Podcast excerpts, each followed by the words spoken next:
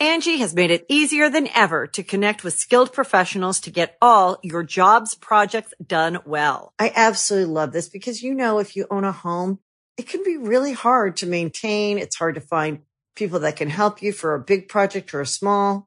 Well, whether it's in everyday maintenance and repairs or making dream projects a reality, it can be hard just to know where to start. But now all you need to do is Angie that and find a skilled local pro who will deliver the quality and expertise you need.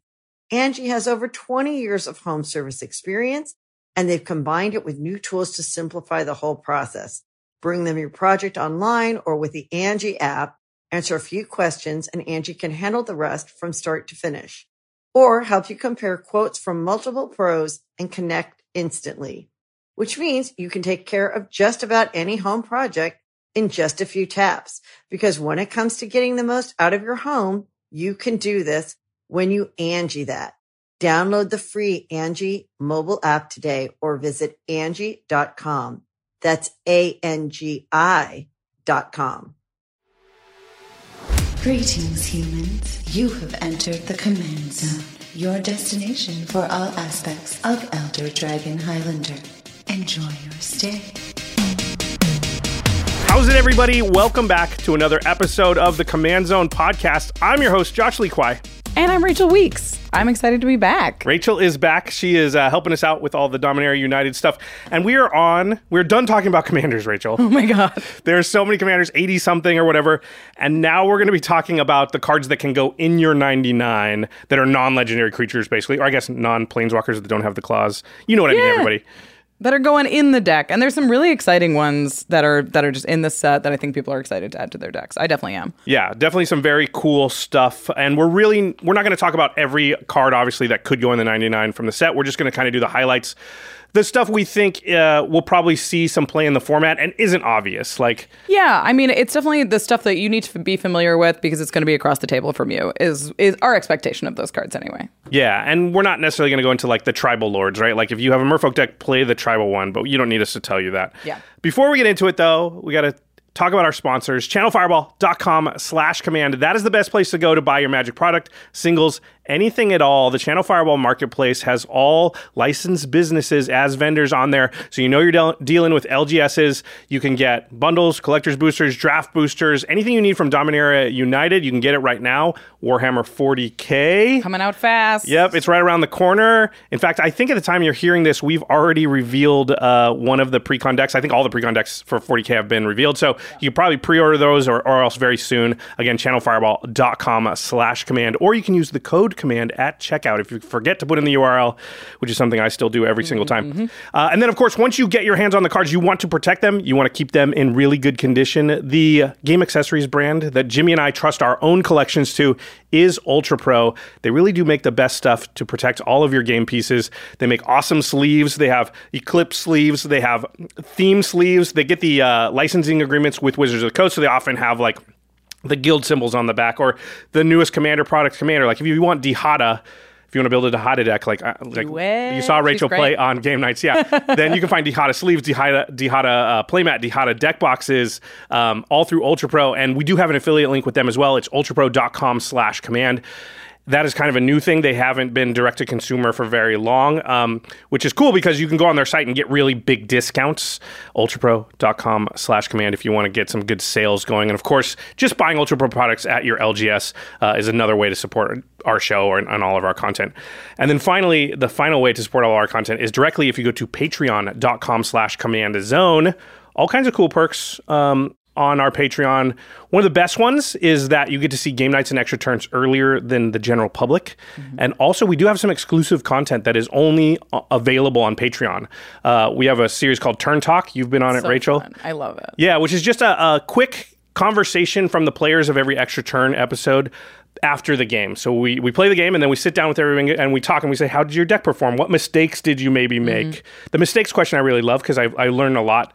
Just thinking about what my, my, my mistakes were and also what, you know, hearing from the other players about their, like what they thought were mistakes. It's so fun. The, the other thing I really like about it is if there's a super cool interaction in your deck that you didn't get to in the game, you can be like, there's something cool though, and I want to talk about it. So you do get to show off a little bit, even if the deck didn't quite get there. Yeah, that's awesome. This was about to happen. Yeah. Uh, if you want to check that out, Patreon.com slash command zone is the place to go to support our content and watch all that stuff and check it out.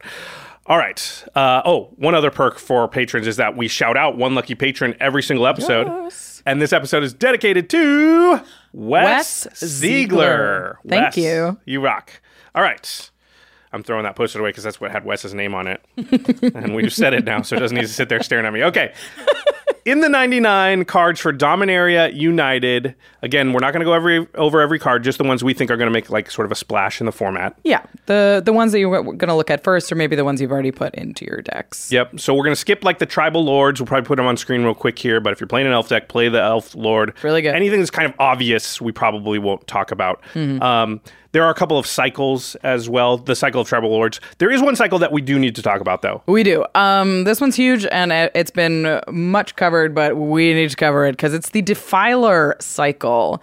Uh, so this introduces like Phyrexian mana to every card, kind of every permanent card. Yeah, it, it it definitely like every color has a monocolored defiler. Yeah. And what it has is they all have the same first ability and then a different second ability. Hmm. And the first ability basically allows you to pay two life instead of one of the colored pips in a permanent spell. Uh, Right. Whatever the color is, like, you know, there's a green one. It, it allows you to pay two life instead of one of the green pips in a permanent spell. Um, And this is really cool because we usually when we see cost reduction on spells, it's the colorless mana reduction. Um, so seeing colored mana reduction is actually very powerful and pretty special to this cycle. like we like to say on the show, cheating of mana cost is one of the most powerful things you can do in Magic. Interestingly, before we get into each of these individually, you can only reduce the cost of a spell by the one color pip per defiler you've got. Yeah. So you cannot, let's say a spell costs three green, green, green, and you have a defiler out. You can't pay six mana and reduce it by the six green. You can only pay two and reduce it by one of the green, uh, unless you had multiple green defilers, I suppose. In which case, you could do it twice or maybe three times. And notably, it only reduces the casting cost of permanent spells. It's not interested in instants and sorceries. It's enchantments. It's uh, you know, Planeswalkers, creatures. Yep. Yeah. Okay, let's look at the first one here, which is Defiler of Vigor, which is the green one. yes. Do you want to read it? I do. So it's three green green for a six six with trample. It says as an additional cost to cast a green permanent spell, you may pay two life. Those spells cost green less to cast if you paid life this way. This effect only reduces the amount of green mana you pay. So that's going to be on every defiler uh, with their uh, respective color. It says whenever you cast a green permanent spell, you put a plus one plus one counter on each creature you control. So that's the second ability, and those abilities will be different for each Defiler. So the Yeah. green one re- does the Phyrexian mana cost reduction thing, but then when you cast a green permanent spell, it puts a 1 1 counter on each creature you control. That would be. It's very explosive. Yeah, I mean, that's just like a good ability to have on a Yeah. creature, even if it didn't have the cost reduction thing. If it said every time you cast a creature, you put a plus one counter on each one of your creatures, you'd run that card. Uh, but it's also reducing the casting cost of the creatures that you're casting, uh, which is a pretty big deal. And also, it's just green permanent spells, not even when you cast a creature. Yeah. So even your enchantments, if they have green in them, will put one one counters on all of your on all your creatures. stuff. Yeah. Notably, it doesn't say other creatures. It also buffs itself, and it's naturally a six six trample For So five. this thing's gonna be big. Um, even if you don't have a huge token board, which is what I think we picture when we picture a plus one counter on each creature you control, you do get to put a lot of power on the board with this card. Um, so we talked about the defilers and where, where they're best. And I think when we both landed on they're best with one drops that are colored pips because it just now they're free. Yeah, the difference between one and 0 mm. is huge. Right. The difference between two and one is roughly a 50% discount. Yeah. Three and two is only a 33% discount. So you can see as you go up the mana cost, the reduction is sort of less impactful until you get to it used to cost one, now it costs zero, which Yeah. is actually an undefined, like, It's 100% off. it's, yeah, it's not even 100% off. Yeah. Like, it's more than 100%, right? It's free now where Yeah. it was, yeah. Yeah. So, yeah, I mean, I guess technically, yeah, 100% off is free. But You've also just spent five mana to cast this thing, and you really do want to take advantage of it that when it comes down because these things are scary. So if you can cast this and then cast a one drop and get some value out of it the turn you cast it, um, I think that's where the one drops are really going to shine. If you can cast two and you have this huge board, um, it, it's going to it's going to be really powerful. So I think one drops are the best, and I think the green one is best positioned because green's sort of famous for its one mana green permanence, right? This is all of your Llanowar elves and your Elvish Mystic. This is um, Carpet of Flowers, Birds of Paradise, Exploration, uh, Green just has a Shepherd. lot of one drops. A lot. And if one drops are the best with a defiler, one drop permanence, we should say, One-drop right? permanents, Like Brainstorm's yes. not good with the blue one because it's not a permanent. not a permanent. Yeah. But one drop permanents, I- think green has all the good. I mean, has the best one drop permanents. And if you look at like the top hundred cards on EDH Rec, it play it like verifies that basically. Yeah. Green's a permanent based color, so it's it's really positioned to take advantage of this well, I think. Especially because there's so many powerful one drops in Commander specifically. Yeah, abundant growth and wild growth, and like you, we can name off the top of our head like fifteen or twenty green one drops that see a lot of play in the format. Uh, something that's worth noting: Deathrite Shaman actually works for the Defiler. So hybrid Oh. hybrid mana, uh, you could uh, use the black Defiler to pay two life, or the green Defiler to pay two life. It's just whenever you would pay green, you may pay two life instead. Yeah. So okay, so that's very powerful. Lots of one drops. I think also green has a lot of synergy with that second ability of the one one counters. Like Right. green is one of the one one counter colors. So hardened scales is a card that is one green mana for a permanence that also synergizes really well with the defiler's second ability. Yeah. And then of course there are things like um Winding Constrictor, Evolution Sage. Green just has a ton of ways to kind of take advantage of its defiler, and we're going to see with the other ones they're fine, but they don't quite synergize with every Yes. piece as well. I, you put on the notes like this is the best one. I think we're going to see the most of the green one, um, just because it is so permanent based, and because I, I think the defilers are best in maximum two color decks, unless you're very focused in your three color and you're like, I'm predominantly green, I'm splashing black or something like that. Um, because because it only reduces one color, Right. And I think mono green is just best positioned in the format, just generally. I think green's just kind of the best color in casual. Blue obviously is in CEDH Right. because uh, you need more interaction, but in casual. The power level of the average green card is just so high, and, it, and Yeah. green can kind of do everything: draw cards, ramp, remove things. Right. Um, so I think we're going to see the most of the Defiler, and I think the rest of the Defiler cycles definitely have their places in decks, but because green is so specifically permanent based and is so generally powerful and dominant as a color in Commander, um, the green Defiler is going to be the most powerful. I think actually there's a case too that the green one could be played in a three color deck because the one one counterpart is so powerful. If you just That's had true. 30 creatures in your deck, you'll really only need to put one one counters on all your creatures twice, and you're just happy with that card. Yeah. Even, even you know, barring the cost reduction, you reduce two spells, put two one one counters on all creatures you control. That is worth a card in my deck for the most part. Hmm. For sure. Yeah. All right, well, let's look at the other ones, and then everybody out there can judge for themselves whether they agree that the green one is the most powerful. Uh, the blue one is Defiler of Dreams. Oof. Three blue blue for, So gnarly. for a 4 3. Yeah, it's a scary looking thing. uh, five mana 4 3 with flying. It's a Phyrexian Sphinx. As an additional cost to cast blue permanent spells, you may pay two life. Those spells cost blue less to cast if you paid life this way. This effect reduces only the amount of blue mana you pay. Remember, you can only do that once per spell. Whenever you cast a blue permanent spell, draw a card. On its face, that's the most powerful one, right? I think if it didn't have the permanent clause, Right. Yes. if you could brainstorm and opt and For free and serum vision draw a card? yeah exactly for zero you just turn those all into git probes that draw you an extra card yeah it would be broken so i'm glad they didn't insane. do that Yes. yeah yeah but it is specific to permanents and blue permanents are not as common as you'd think i mean so yeah They I- are. they're not actually that I, I 100% agree with what you said in fact they're way less common than i think you would Yeah. think so i have a little t- a thing i did here which is i counted up the number of permanents per color in the top 25 cards uh, for that color on EDH Rec. Yeah. Okay. Okay. How many of the top 25 blue cards on EDH Rec do you think are permanents? Um, out of 25 Yeah. Like 8 It's four. wow 4 is so few It's mostly instants and sorceries. Right. It's, just It's very, all your cantrips. counter spells and cantrips and all that stuff. especially in the one drop slot Like, Yeah. i can think of one blue one drop permanent off the top Mystic of my head it's Mystic Remora. Yeah.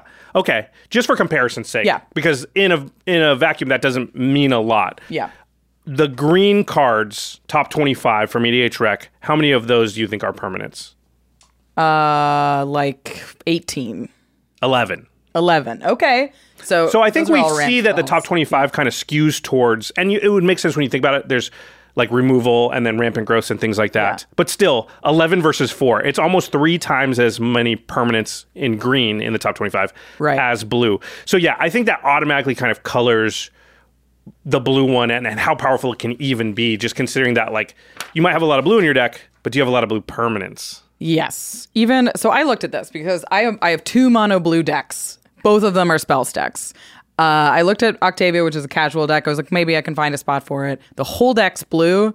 There are twelve permanents in the whole deck. In the whole deck, in the mono whole blue. in the whole deck. I mean, not including the commanders, 13. right. But like, it is incredibly focused on instants and sorceries. And we both have Orvar decks.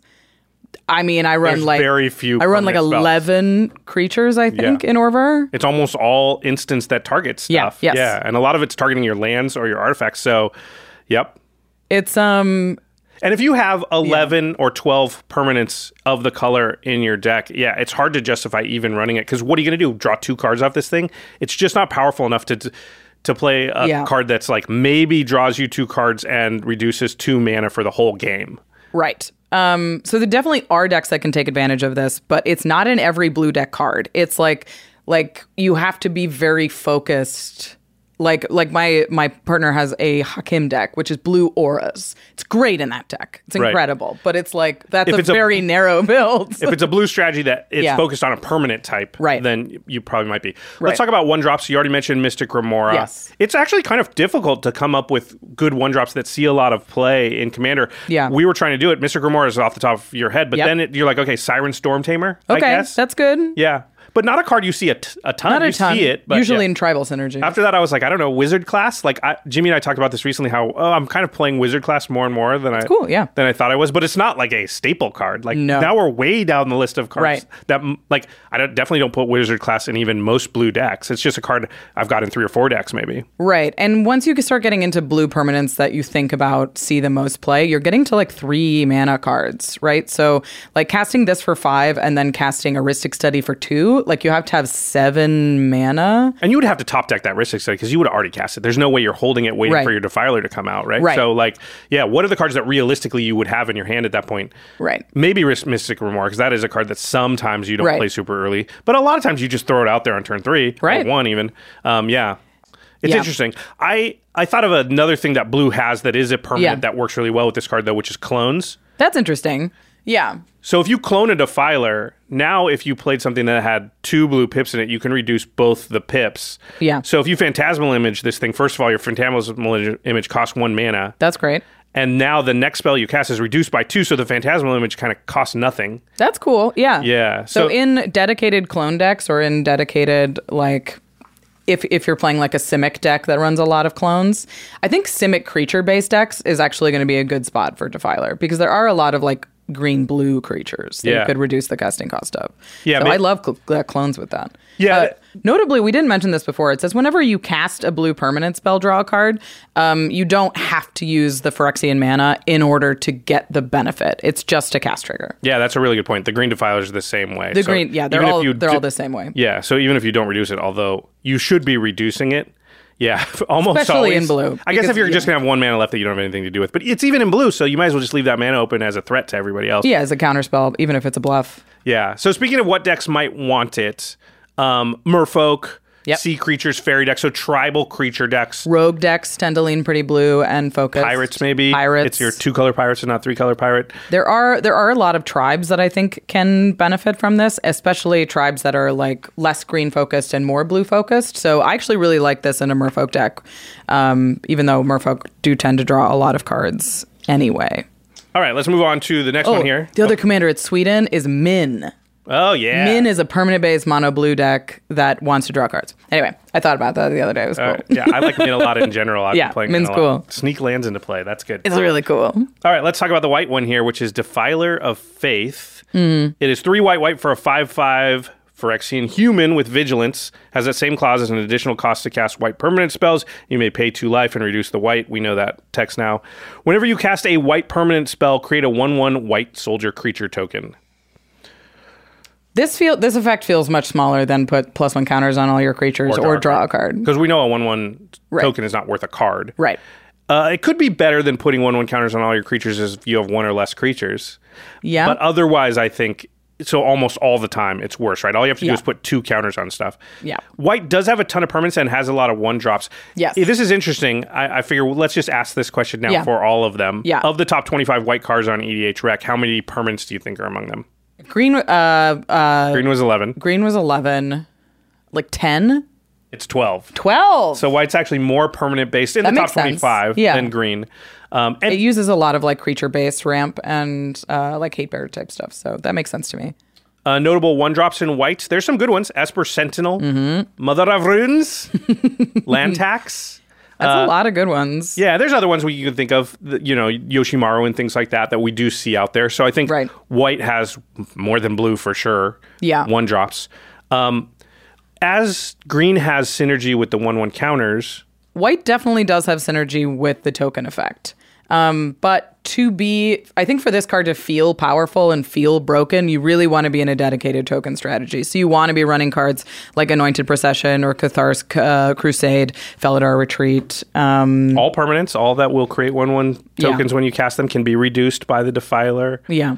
Um, and what I what I really like about the Defiler of Faith though is this is not an effect that we see in white very much. We don't we don't get like an explosive. There's not a lot of explosive effects in white. It's Yeah. sort of like you commit creatures to the board and you pay their casting cost, and they're a little bit under costed. Is is like one of white's benefits. So I like that Defiler of Faith does let you double spell earlier. It does let you get some of those like.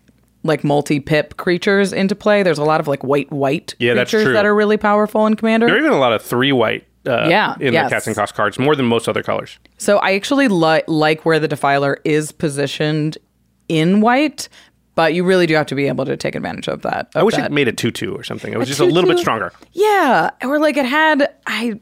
It has vigilance or something. Like Well, it has I- vigilance. Does it? Oh, oh, no, not the it doesn't. No, the token. Oh, right. Like, or maybe the body had flying. I don't know. It just it One feels. seems a little too good, maybe. no, no, no, no, no. If the if the five five was, Oh, was gotcha, flying gotcha. instead of vigilance, then it's like a little bit. Yeah, juice it in some way a little bit, yeah. Yeah. So it's so it's so close, and I do think there are some decks that are going to be really excited about this kind of effect. Uh, one other thing we'll say about white is they it's one of the life gain colors, and because you are paying life uh, for the sort of we're going to call it Phyrexian mana, Yeah. um, cost reduction, it will be nice to be able to gain some of that back. I think players worry about that a way more than they should. In general, just pay the life. Life for mana is almost always worth it. You've got forty life. You'll be okay. Yeah, it's not balanced very well for our format because we start with double life, so it's Mm. broken to begin with. But white does have like the soul ward and soul's attendant stuff, which is also permanent. Also very good Also one these. drops. Yeah, Yep. exactly. So it definitely has nice ways to kind of gain back the life and maybe could just cast all of its spells for the rest of the game, paying the two life and not worry about it all. Has Pretty sweet. Extort mechanic and things like that. Mm-hmm. Yeah. I also think white tends to be more permanent based because of cards like Sun Sun Titan and Sevinne's Reclamation, and Right. because you can put Pachar and stuff like little permanents back into act back into play. It's it could be good. It it'll it'll be quite good. all of these effects are very powerful. Yeah, I think they're all playable and all good. Yes, for sure. Yeah. We're just comparing it to are, is it the best one? Is it the best one in the cycle? Yeah. Yeah. All right. The red one is called Defiler of Instinct. This is uh, only four CMC. It's the only one that's four, right? Very cheap. yeah. Two red, red is the black one. No, never mind. The black one's also four. We just haven't got to it yet. All right. There's two that are four CMC. All right. This one is two red, red for a four, four Phyrexian Kavu. Has first strike. Has the as an additional cost to cast a red spell. You may pay two life. Those spells cost red less to cast if you played life this way. Um, and then it says whenever you cast a red permanent spell, Defiler of Instinct deals one damage to any target. that was. I hope that sigh was audible. Yeah. One damage is so few. They had to be very careful with this card. They had to be very careful. Yeah, because two seems broken. Two is insane. So, you can't where shock do you for free. go? Yeah, where do you go with it? have You can't have a free shock in on one v one format. on every cast. permanent. Plus, reduce it by two. Plus, red is the most scary to reduce its stuff, uh, just because it is the aggro color. And okay, before we get into the discussion Yeah. about it, let's ask the question of the top 25 red cards on EDH Rec, how many do you think are permanents? Uh, six, Nine. nine, more than I thought. Yeah. Okay. And we're beginning to see how fa- how different blue is than the other colors because Right. the rest are pretty close 11, Yeah. 12, 9. Yeah, But blue was 4, like still less than half of red. is gonna be. Yeah.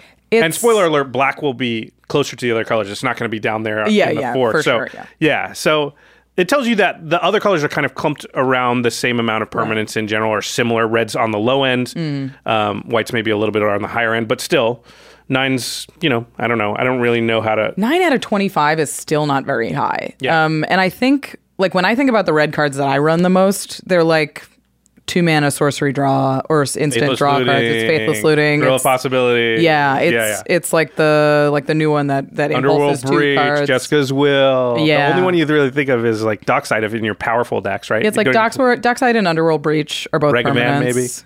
Yeah, but nobody's playing that much Ragavan. It's good. Professional good. Facebreaker. That's Facebreaker's becoming a, good. That's becoming a uh, staple for me. Yeah. Well, let's look at one uh, red one drops. Um, Ragavan, Nimble Pilfer. Yeah. Curse of Opulence. I don't know. Do you really play that? Does anybody really play that? Uh, some people play it. Goblin Welder. I mean, it it was hard to find these one are drop like- permanent. These are very narrow effects. it's right? similar to blue. How like Yeah. okay, the first one sure, and then after that it falls off pretty fast. And there's Right. There's just not a lot of one red red drops that uh, see a lot of play. Yeah, it's. And I, I feel like red has such a difficult time with card advantage, especially if you're dumping a bunch of permanents into play. It's going to be hard to take advantage of this, right? Like, I think if you're reducing the casting cost of a spell, you really want to be like, all right, I cast three spells. And the way that you do that is instants and sorcery. is instants and sorceries, which it doesn't reduce at all. Um, so I feel like red is just in a difficult position to take advantage of this because unless you have another way to keep filling your hand, you're like dealing, especially it only pings one. So you have to sort of cast two permanent spells to, make the ping even take out like anything. yeah, I think two takes out a ton of stuff. Two takes out a lot of things, as but one many, yeah. one is not going to kill anything super impactful.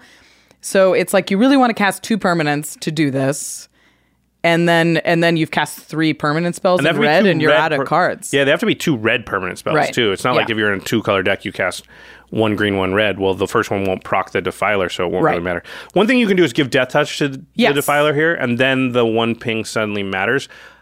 We say this every time we're doing set reviews like this. I think th- what you should take from that message is do I already have Basilisk Collar or Gorgon's Head in a deck that has red in it? Then maybe Defiler goes in that deck. Don't say, oh, I'm going to put Defiler in this deck, and now I better put Basilisk Collar and Gorgon's Head because I don't want two Right. cards that only synergize with one card in my deck. This card is going to be great if you are already doing damage to creatures, if you're already Giving like death if you touch. already have pingers, if you already have death touch. I think this is great in like a Torbrand deck. It's largely permanent based. Uh, it tends to have sort of pingy effects now it's anyway. three. Now it's doing three. That's huge.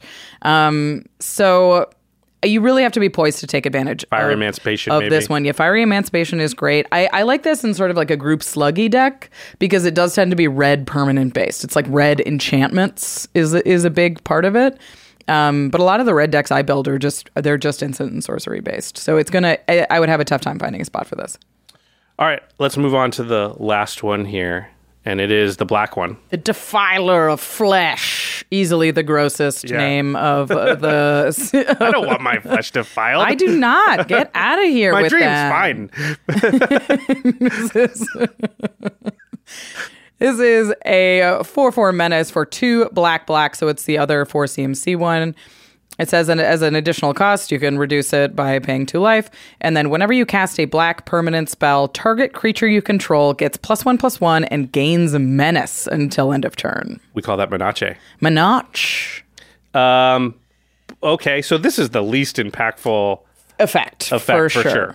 sure. Because we don't care that much about plus one, plus one, and menace. The plus one plus one you don't care about at all. It's incidental. The menace, it feels like if you're trying to deal combat damage with creatures, or if you're like you're like a big It's commander not a deck. particularly black thing, It's not, right? not. I mean, and I don't know. Like if you're if you're trying to cast a bunch of black permanents, I don't know how often you're like, oh yeah, menace. yeah, sweet. I'm gonna get in there for four now instead of three. Yeah.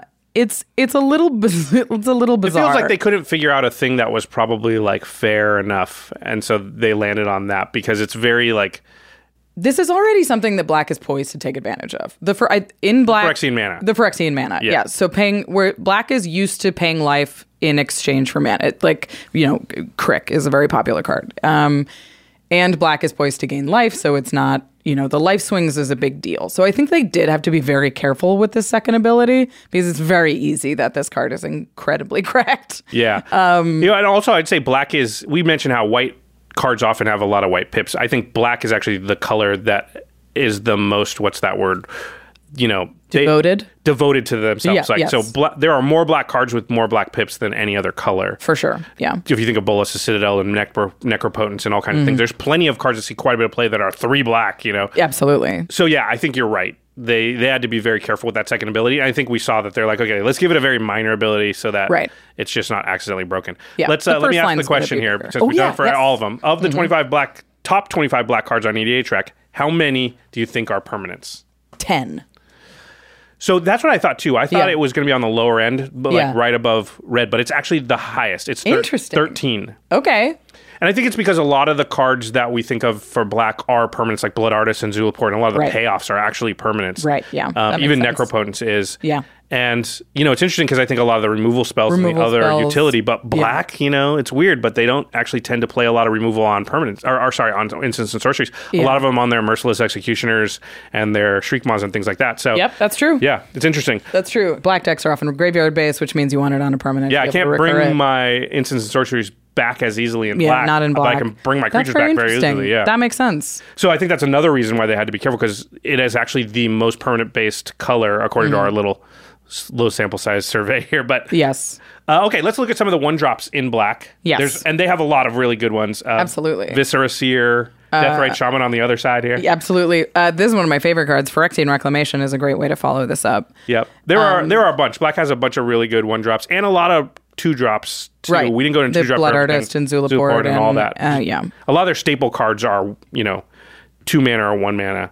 Mm-hmm. Um, like you said, they've got a lot of pay life synergy. So this is kind of a budding archetype that I think over the years we've seen start to grow, and it's still not super supported, but there is some support. They they're being cautious with it, but we have definitely seen a couple of commanders that are about how much your life has changed or how much life you've lost this turn. Um, or even just straight up if you pay life Varric, the new uh, Yes. commander. Yeah. So I think like every set or every couple of sets, we're getting one or two cards for this archetype. Font of Agonies is another one. Vilis is terrifying with this Oh card. my gosh, yeah. Um, absolutely petrifying. But Vilis is eight mana, seven with this card So- out. right. It's still scary. Vilis I is- mean- yeah. If Vilis hits the board, you should just be scared in general, whether the I mean, defiler's out or not. You're paying two life and one mana for an animate dead on Vilis, then you're terrified. and you give something menace. Yeah, oh yeah, and plus one plus one. I mean, Yeah. that, that's really what puts it over the top. Turn Blood Artist into a zero one or a one two. Excuse me. And of course, black is also one of the life gain colors. So similar to white, it has the extort mechanic, like Crypt Ghast, and things like Blood Artist and Zulaport. They drain, so they give life back. So they just black is very good at incidentally just gaining ten life or twelve life over the course of the game until they, Right. and they generally. If they kill you with Blood Artist, yes, they gained a lot of life, but the life gain didn't matter because they killed you. Isn't the big thing. Yeah. Yeah. I, there's a lot of incidental life gain. There's also a lot of huge chunk life gains like Gray Merchant of Asphodel Oh, yeah. or like an Exsanguinate or something like that. Kokusho. Kukusho. So just yeah, gain twenty, deal this Yeah. much to everybody, and that's just a good way to kind of balance out the fact that I've spent Phyrexian mana to cast my spells for the last three turns. Right. So I think if you're looking at Defiler Flesh, so gross. Um, then you you really want to be focused on just how many permanents are in your deck and how many of them are black. And the have a menace feeling- thing is like neat. Uh, Yeah, I have a feeling the black one will be this one we see the second most. I agree. Even though its second ability is the weakest. yeah, it's the- only four mana for a reduction. Yeah, which is also for one, it's good. four CMC, and for two, it's just black can take care of it so well. And black decks tend to have a lot of black. You Mm. Yeah, don't- for sure. You know, red decks often are like the red is uh twenty percent of the deck. White, same thing. Like, Mm. Right. but if you have black in your deck, because you need to cast Necropotence and things like that, you just can't have like Ayara. ten black sources in your deck. So you kind of lean more towards black. Yeah. Yeah, for sure. All right, one question here before we get off this defiler cycle. In general, how many permanents of a color do you think you need in your deck before you can run one of these defilers? Because I think that's a better indication than how many colors you're in. Because again, if I have a three color deck that's Bant, but it's mostly, Mostly green, green, and sure. blue, and white's only 10%, I might be able to run the green and the blue defiler. Yeah. E- even though technically I have white, but I, you know, a lot of times I only have seven white cards or something. It feels like it does have to be high still. So you have you're like you're running thirty to seven lands or something like that. Yeah. Um, if you're running the black one, it feels like you want to have like thirty. Like it it feels like you want to be able to cast two spells that are in your hand with it. Yeah, 25 is the number we generally say Yeah. if you have something that kind of indicates you have a theme of it or enough of it that the payoff cards start to m- matter. Right. And I think we're probably in that realm as well. Yeah. We're somewhere around 25 permanents of a color means that you could, you know, start to consti- consider. Now, the green one, I think you would want most of those, or your deck to also have a lot of creatures. Right. Yeah. Um, the blue one, you just have to have a lot of permanents. That's the blue one feels very hard to play. It does. It's it's going to be the toughest one to build around, and it has the most powerful effect. So the decks that want it want it, but There's just a few decks. but a deck with thirty blue permanents in it is a very strange enchantress deck. Is, Yeah, or a is merfolk, like, or a merfolk. some- it's a even like sea creature deck's not going to be that because usually you've got ten or eleven, but you can't have thirty because they're eight mana. You know. Yeah, they're huge. so like the the one blue cost reduction doesn't feel like that big of a deal. Yeah. yeah. It's um, it's gonna be interesting. I'm curious to see where that one shows up because it does feel like people are gonna try, and I think it's gonna be people are gonna play it once and be like, I haven't drawn a blue permanent yet. And if you build your whole deck so that you can take advantage of the defiler, well, what if you don't draw it? Like, you don't have know, what if you don't have it? Then your deck is like playing a bunch of You're in little blue. You have permanents. for it. Yeah. I like it. Yeah, it's like in Simic creature decks. I think is where it'll show up the most when you're playing like your coiling oracles and that kind of thing. We'll see. All right. Uh, we're done with the cycle now. We're not going to go over the tribal cycle. Again, play that if you've got elves or whatever. Um, now we're going to go through the cards in the 99 that aren't cycles. We're going to go through these in a different way than we have in the past. Usually we split them up by color. Mm-hmm. For whatever reason, this time I decided to split them up alphabetically. Hell yeah. So we're just going to go down alphabetically. So if you're looking for a specific card, it'll be easier to find maybe this way. The first one is one you're excited about, Rachel. I love this card, and I understand it's not for everybody, but it's Chaotic Transformation. It's a six mana sorcery for five. Not for me, is what you just said. five and a red. it says exile up to one target artifact, up to one target creature, up to one target enchantment, up to one target planeswalker, and or up to one target land. So you do not need to have all of these targets uh, to cast this spell. Uh, for each permanent exiled this way, its controller reveals cards from the top of their library until they reveal a card that shares a card type with it, puts that card onto the battlefield, then shuffles. so it sort of polymorphs each card type, right. each permanent type. Each permanent type. yeah, and it's interesting because the if you you know hit an enchantment with this, it goes and finds the next enchantment, not the next permanent. Right. It's I think it's very interesting. I think most of the time you're going to want to cast this in a deck that you're you're interested in polymorphing stuff. So you're like, okay, I'm poly uh, my deck is designed to polymorph creatures. Um, but there's also that problem land over there. So it it has the it's like a cool po- polymorph effect that you can also just be like, you know what? I cannot beat a propaganda. I'm gonna get the propaganda out of there, and we'll see what what what comes out next. Obviously, it's not a great removal spell. It does get replaced, but um, I think in a deck that's designed to cast big spells or to reduce the casting cost of this thing, um, you can d- do some very neat moves with this card. Um, We should say, yeah, it it's not like Chaos Warp. It will find It- it gets- something. So Yeah. it, it's going to go until it hits that permanent type that you've destroyed. Is it destroy? exile. that you've exiled, and then it will put that onto the battlefield. So they can't whiff like they can with Chaos Warp. Right. Um, yeah, it's interesting because the polymorph decks that I've seen are mostly polymorphing their own stuff, usually tokens. Right. And usually what they do is they're creating tokens as their small creatures, and all the rest of the actual creatures in the deck are big. Right. Cost seven or eight mana. Um, it's So, yeah, this is like like in a Kykar deck is a very classic uh, red polymorph deck. Um, I think there's opportunity for you to like uh, to chaos warp like a treasure token and a creature, and maybe you're like, you know what, this enchantment isn't doing what I want. I can't trigger it. I'll flip those, and I'm going to exile that Gaia's Cradle or th- that Nykthos or something like that. And um, yeah, it feels like land is a gimme because it's very easy for you to hit something that's worse than what they've got because they're Very gonna- much, yeah. yeah because if you can see a Field of the Dead or something like there's Get it. there's very few better hits in their deck. Most of the time, they're going to get a basic or just a regular dual land of some kind. Right. Um, and it's hard for them to build a deck that has so few lands that you have to hit something awesome. Yeah. Whereas if you hit somebody's creature, you can definitely roll into something worse. For sure. Because a lot of decks just have, you know, a few at least big things. Right. You So- need to sort of predict what their deck's doing and what they're Right. likely to have in it before you can really reliably target a thing. But sometimes it's like, well, there is an Ulamog there now. Right. And whatever I'm going to give them off the top of their library is unlikely to be as good as an Ulamog.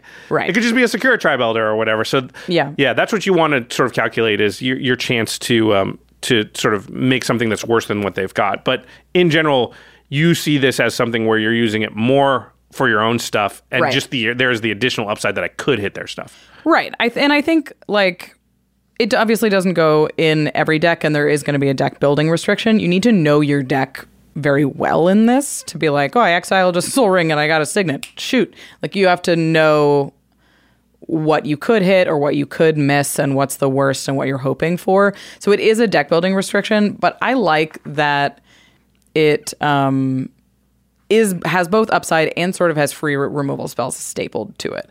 Um, I like any removal spell. Like I like a decimate a lot that has just a free land removal spell because I think in our format people do not look at land removal well. Like if you have a strip mine on the battlefield, people are like, "That's a strip mine. That's scary. You're mean." Um, but so but having but having like a free like land removal spell that's just a staple to other stuff, people don't aren't worried about it as much. You should have at least a a way or two in your deck to get rid of a land because there it's just there's certain lands that are just very hard to beat and you got to have a way around. Like Yeah. you can't just be dead to a Gaia's Cradle or, Or even like a glacial chasm or a Nykthos or Glacial Yeah. Chasm, you're in trouble. Maze of Ith can also just be a huge problem for certain decks. So yeah, Yeah. I don't think it, going after a land like cards that get rid of singular lands are, are definitely shouldn't be looked down upon. I don't think they are either, but I do think that they have this sort of stigma still, especially in casual decks, where it's like if you're running just a just a single one, they're like, oh, you have a land removal in your deck, and so I like that it has just sort of a that option, and it gives you it's a good like second spot. So if you're running like Ghost Quarter and this, you have two land removal spot, or, and Beast Within, you have three. Um, I can see running this card in a deck that already is caring about the top of its library as well. So if you sure. can, if you have a scroll rack in your deck because it's synergizing with other things you're doing and you're in red, then this is a card you could consider because there might be a point in the game where you just know what's there. Right. And so you can just be like, cool. In normal circumstances, I would not get rid of my Sol Ring because I might get a signet. But in this case, I know there's a Wurmcoil Engine there, so Right. I'm just going to do that. Yeah. yeah. As in addition to the other things that I would, them going to roll the dice on and not know. I also just like cards like this because they make for cool moments in commander games. Like, is it the best removal spell in red? Absolutely not. But you're like, oh, I played this card and this crazy thing happened and it was amazing and we all laughed. And any card that can make for a crazy moment in a game, I'm I'm down for people to try out in their decks. All right, yeah, we've all had that uh, chaos warp happen where you they flip the card that you chaos warped or something like God. that. That's the worst. Yeah. all right, let's go on to the next one. This is a little bit controversial within the command zone office, so a lot of people are on both sides of the fence of whether this is even playable, kind of or not. It is cut down, which is uh, one black for an instant. Destroy target creature with total power and toughness five or less. So you take the power and the toughness of a creature, you add it up. If it's five or less, then this can target it. And in that case, it is a one mana instant removal spell. It's it's so efficient. It's incredibly efficient. Um, so it, it you have to look at it because you're like it's so cheap and it can hit any. It's not a non-black creature. It's not a non-artifact creature. It's it's going to be those little um, those little value creatures that I think we see a lot of. Scary mana dorks, hate bears, um, Uh, Drannith Magistrate. Magistrate, which like Yeah, I mean, I think our format has, as it's sped up, the little it's speeding up because there are a lot of playable low drop creatures, and those tend to have small toughness, Yeah. uh, a small power as well. So those tend to all be hittable. Uh, here's some of the top targets Yeah. of cards we see a lot. So Esper Sentinel, yeah, huge. Dauthi Voidwalker, Mm-hmm. Timna, Thrasios, Ragavan, Professional Facebreaker, which we just talked about, Beast Whisperer. Mm-hmm. Uh, I put Stormkiln Artist on here, but you correctly pointed out that that's a little iffy because it does grow. Yeah. Uh, yeah. Although if you don't, you need to kill the Stormkiln Artist as soon as you see it. I think I've demonstrated that multiple times now For on game sure. nights. That like if you allow someone to untap with Stormkiln Artist, you're probably dead or close to it. Yeah. Um, it's it's like an Archmage Emeritus. A lot of those like little But there are just tons of like early creatures running around now that because people just it used to be, hey, I'm not going to do much till turn three, and that's just not a thing really Mm-hmm. anymore. So I think that I started playing Lightning Bolt. Like, Yeah. I started just straight up playing Lightning Bolt like a couple years ago, and when I, they pre-printed Hull Breacher, I started playing Lightning Yeah. Bolt. I was And like, I've no been- way, am I, not going to be ready? I've been very happy with it, and I would say that cut down is probably very close to equivalent to lightning bolt. Lightning bolt is a mm-hmm. little better maybe because it can hit a planeswalker or and it can fa- go to face, mm-hmm. but it, they're in a, they're in a similar space. So we did we had truck crunch some numbers here, and just to see like what does cut down hit as far as percentage of cards we see a lot in the format. So of the top 100 com- commanders, again according to the EDH Rec, cut down will hit 29 of them. Mm-hmm. So a third of the most popular commanders. And then of the top 100 creatures played in the format, cut down will hit 57 of them. okay. Now that's a little bit misleading because some of the creatures in the top 100 creatures are Dockside Extortionists. Don't care that much if I, Right. if you kill it. It's already done things. Sakura Tribe Elder, Mulldrifter, things like that. Things where it's like, eh, it technically counts as a creature it could hit, but those have already gotten you their value or done their thing. Or Sakura Tribe Elder, it's going to do its thing in response to you. You know, you're not. No one removes a Sakura Tribe Elder. so this goose the numbers a little bit.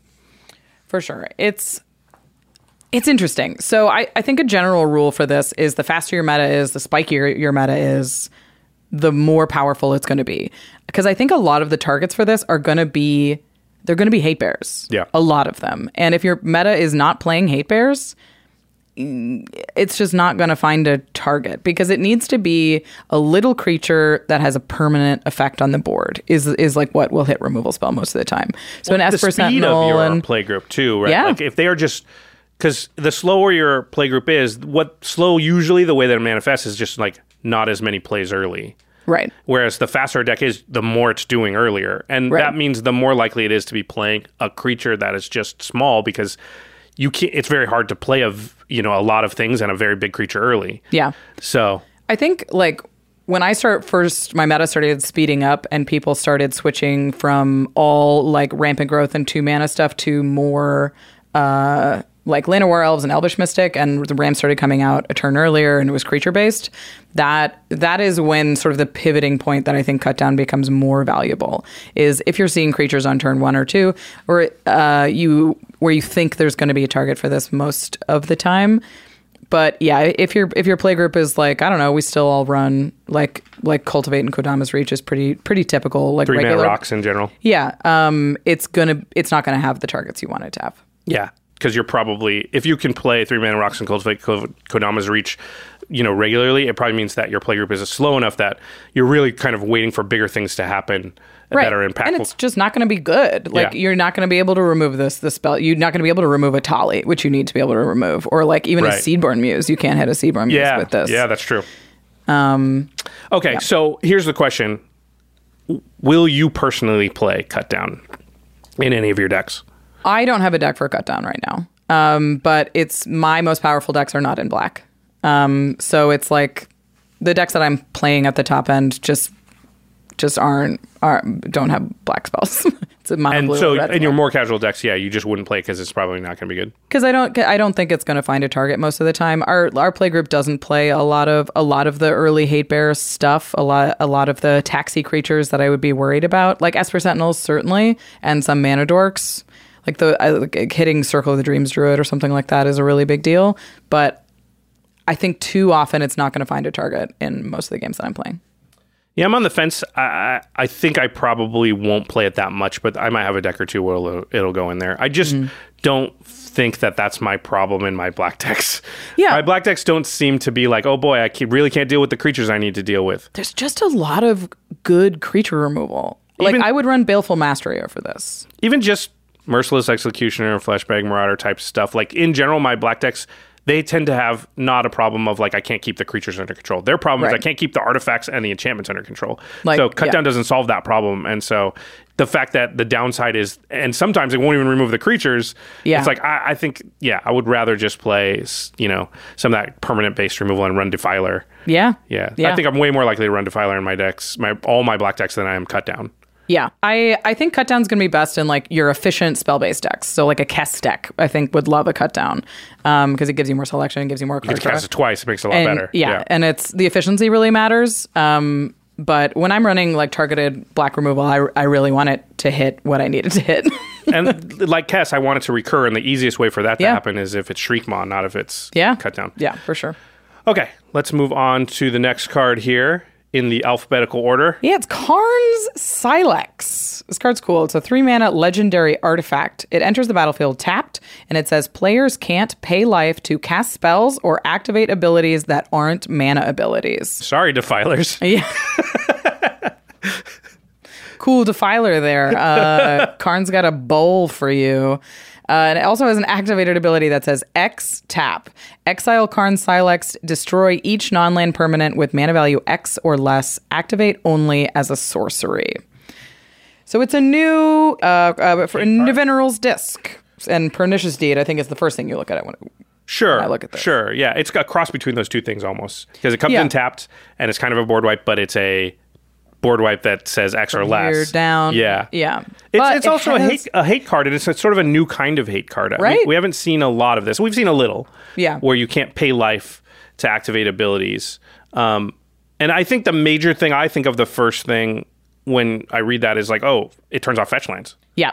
Uh, immediately scary. It's worth noting it fetch lands are not mana abilities. Um, you're searching. Um, it's it's like you can you can pay life to make mana, but you can't pay life to do anything else. Right.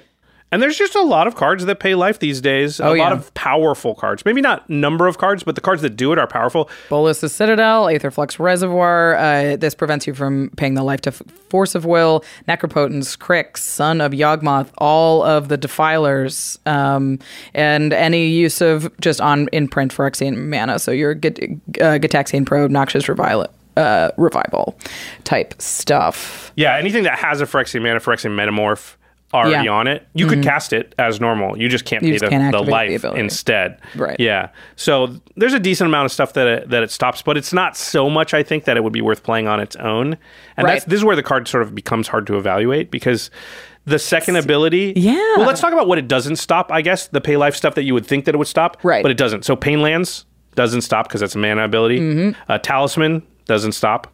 The Horizon lands, Horizon Canopy, Fiery Islet, those kind of things, does not stop. Yep. Um, Sylvan Library, Timna, those are triggered abilities. Doesn't And stop they're not things. activated Yeah. with it. Yeah. Uh, so there's a lot of good cards that you would sort of immediately would come to mind and say, oh, it stops that, but it doesn't.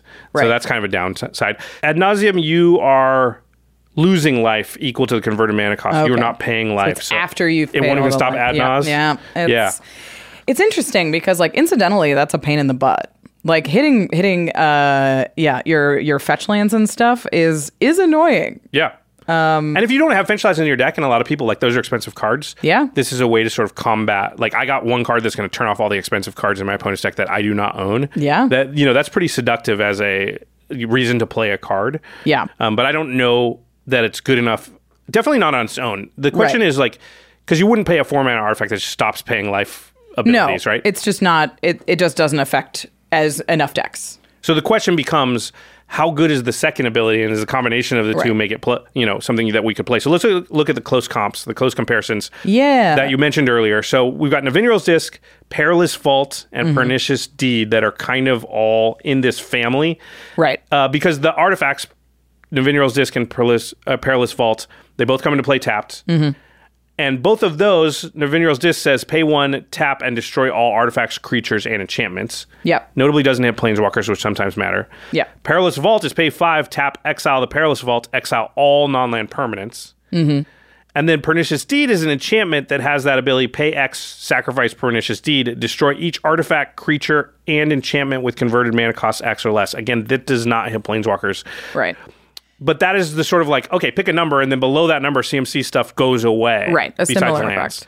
Yeah. And so the question is like, you know, it comes in tap, so you can't use it the turn you, can't play do it. it, which is is a huge upside on Pernicious Deed. Um, so here's where I think the biggest difference is. So out of those three, I think Nevinyrral's Disc and Pernicious Deed see the most play, and I think they see the most play in decks that can use them over and over and over and over again.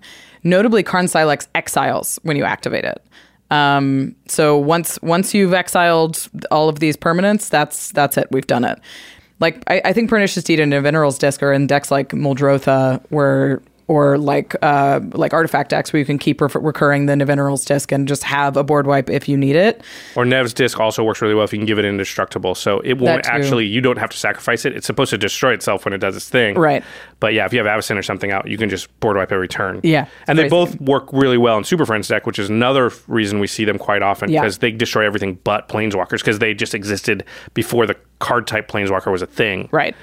So yeah, those are reasons those two cards see play. And Perilous Vaults you almost never see, but I think it's actually a pretty close comp in that It's it costs close, yeah. four. And how often are you going to activate Karn Sylex for less than five? Right. Although the, being able to choose does matter. If you just have a deck that's just high CMC Right, in yeah. general, then maybe it becomes better because I can make it more one sided because most of my stuff, Yeah. you know, I can just pick four and then I have more five plus drops than everybody else. Yeah, even like even picking three and just hitting everybody else's. You're like, I'm not relying on mana rocks. I'm in a mono green deck that does that's Land all ramp. Land ramp. Uh, if you can pop this for three and get rid of everybody's like little setup pieces, everybody's incidental little equipments and that kind of Man thing. rocks, yep. It is a, a pretty serious deck building restriction, and uh, you need to be aware of that kind of thing if you can take advantage. I mean, I think you have to look at your current decks and say, do any of them fit that mold? Because you can't Right. build a deck that works well with Karn Sylex. You Right. have to have a deck that Karn Sylex naturally into, fits into. for sure. The other thing I would say, it's easy to miss, but Karn Sylex is also only activate as a sorcery. None of these other cards do, and that's actually a huge, huge downside. yeah. Because one of the things you get to do with all these cards is hold the whole table hostage. You get to be like, play it, pass, Mm-hmm. Pass. turn, and people are like, crap, I don't want to play anything because they're Yeah. going to activate the thing uh, and they can activate it at any time. But if you can't activate it during their turns, if you didn't activate it, Rachel's just free to try and remove it or whatever during Yep. my turn because I, I can only activate it as a sorcery. So that actually I think makes it a lot worse. I actually think this card is probably like borderline not playable. it's you really do have to be able to take advantage of it and i think the added pay life thing comes close but it i don't think it adds enough value over something like Nevinyrral's disc or Pernicious Deed um, the main the main thing that's going to be the difference, I think, is that it's colorless. Obviously, Pernicious Deed can't go into a lot of decks. Um, if you're just really hurting for board wipes and you're like, I keep getting smoked by my friend's Enchantress deck, or and you're in black or you're in uh, in blue That's a or good something point, like that. Certain colors have trouble dealing with certain permanent types, and that does exile all non-land permanents. Right. Yeah. It um it and it does hit planeswalkers. If you're like, you know, and I can't I just can't compete with this certain thing. Um this is an answer to that. It's I I would say it's a slow answer and it's um Because you can also play it, it comes in tapped, and they just destroy it before it gets back to your turn, and it still did not answer it. Because they get a Yeah. whole turn cycle. and even with untap effects, you still have to be able to untap it and pay the mana and then probably exile your untapper. Yeah, I just don't think this card is good. It's um I I think they're both just better options. I think most of the time Nevinyrral's disc is just gonna be better. All right, let's move on to the next card, which is a very interesting one.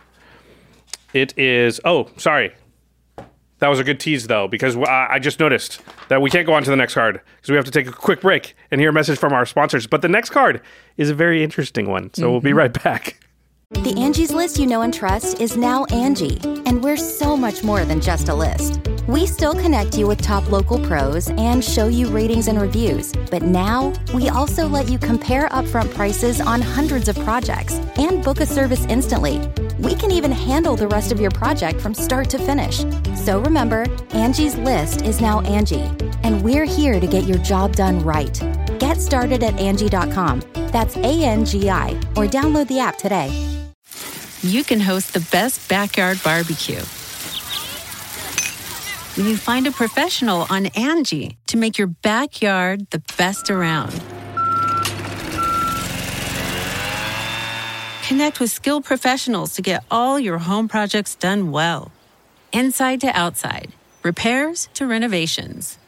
Get started on the Angie app or visit Angie.com today. You can do this when you Angie that. Angie has made it easier than ever to connect with skilled professionals to get all your jobs projects done well. I absolutely love this because, you know, if you own a home, it can be really hard to maintain. It's hard to find people that can help you for a big project or a small. Well, whether it's in everyday maintenance and repairs or making dream projects a reality, it can be hard just to know where to start. But now All you need to do is Angie that and find a skilled local pro who will deliver the quality and expertise you need. Angie has over 20 years of home service experience and they've combined it with new tools to simplify the whole process. Bring them your project online or with the Angie app, answer a few questions and Angie can handle the rest from start to finish or help you compare quotes from multiple pros and connect instantly, which means you can take care of just about any home project in just a few taps. Because when it comes to getting the most out of your home, you can do this when you Angie that. Download the free Angie mobile app today or visit Angie.com. That's A-N-G-I dot com. Another day is here, and you're ready for it. What to wear? Check. Breakfast, lunch, and dinner? Check. Planning for what's next and how to save for it? That's where Bank of America can help. For your financial to-dos, Bank of America has experts ready to help get you closer to your goals. Get started at one of our local financial centers or 24-7 in our mobile banking app. Find a location near you at bankofamerica.com slash talk to us. What would you like the power to do? Mobile banking requires downloading the app and is only available for select devices. Message and data rates may apply. Bank of America and a member FDIC. When you need mealtime inspiration, it's worth shopping Kroger, where you'll find over 30,000 mouthwatering choices that excite your inner foodie. And no matter what tasty choice you make, you'll enjoy our everyday low prices, plus extra ways to save, like digital coupons worth over $600 each week. You can also save up to $1 off per gallon at the pump with fuel points. More savings and more inspiring flavors make shopping Kroger worth it every time. Kroger, fresh for everyone. Fuel restrictions apply. All right, we are back. We are. I'm here with uh, KEG member Rachel Weeks, Game Hello. Nights alum, and just all around commander aficionado. Uh, we are talking about the cards that go into your 99 from Dominaria United. We are picking up where we left off with a very interesting card. Super cool card. I'm really excited about this one. It's the phasing of Zhalfir. It is a saga for two blue and a blue, and this has the new saga effect. Read ahead. I'm going to read the reminder text. It says choose a chapter and start with that many lore counters. Add one after your draw step. Uh, skipped chapters don't trigger sacrifice after the third chapter. So it's a saga that you can start in the middle of. Or at the end. You can just say, end. I only want chapter three. That's all I'm getting. And that's really important for this one because the first two chapters uh, on this enchantment for two blue blue says another target non land permanent phases out. It can't phase in for as long as you control phasing of Zhalfir. So you can just phase out one thing until this saga leaves. And then You get to do that twice, if you start in chapter one. Yep. And then the final chapter says destroy all creatures. For each creature destroyed this way, its controller creates a 2 2 black Phyrexian creature token. It is a blue enchantment that says destroy all creatures. Destroy. Destroy. Blue doesn't really do that. What? There's that one that turns everything into pigs, kind of, and it yeah, but that first. exiles. Oh, yeah, so you're this right. is like destroying multiple creatures. So this is even more weird than I thought it This was. doesn't really happen in blue that often. So it's real it's really interesting. Um Yeah, I think it's something we haven't seen Blue be able to do. I'm not sure that Blue is really missing this effect. Like bouncing all creatures is often better than destroying. Exiling, Yeah. uh, mo- usually better. We don't see a lot of Curse of the Swine, but still, it just- also gives them all tutus after they leave. So it's not just a clean Curse of the it's not Swine yeah, uh, yeah. uh, comparison. It's not just a clean board wipe. But we don't care that much about tutus Like, who are the in general. tutu- yeah. Ever played Ixidron? It's always great. Yeah. Your, your opponents always hate it. It's never Terrible. like, you're never like, oh crap, they got a bunch of tutus. You're just always happy about it. And this also has the ability, so you can phase out any non-land permanent in the first two chapters. So you're like, I, I really need to keep this permanent in play. I'm going to skip to chapter two. I'm going to phase this out, and then at the beginning of my next main phase, I'm going to destroy all creatures. is, the is a ahead- possibility. The read ahead's really big because often when you need a board wipe, you need it to happen now. So it would be yes. fair. I think it would be quite bad if you had to start chapter one. But Mm-hmm. the, but sometimes you don't need your board wipe right now. yeah. Um, and board wipes that are sort of looming do weird things to games. Make like we said, people not want to play things. So Yep. you can, yeah, just the fact that this is a thing that is just this tidal wave is on its way and they everybody can see it will often cause them not to play cards.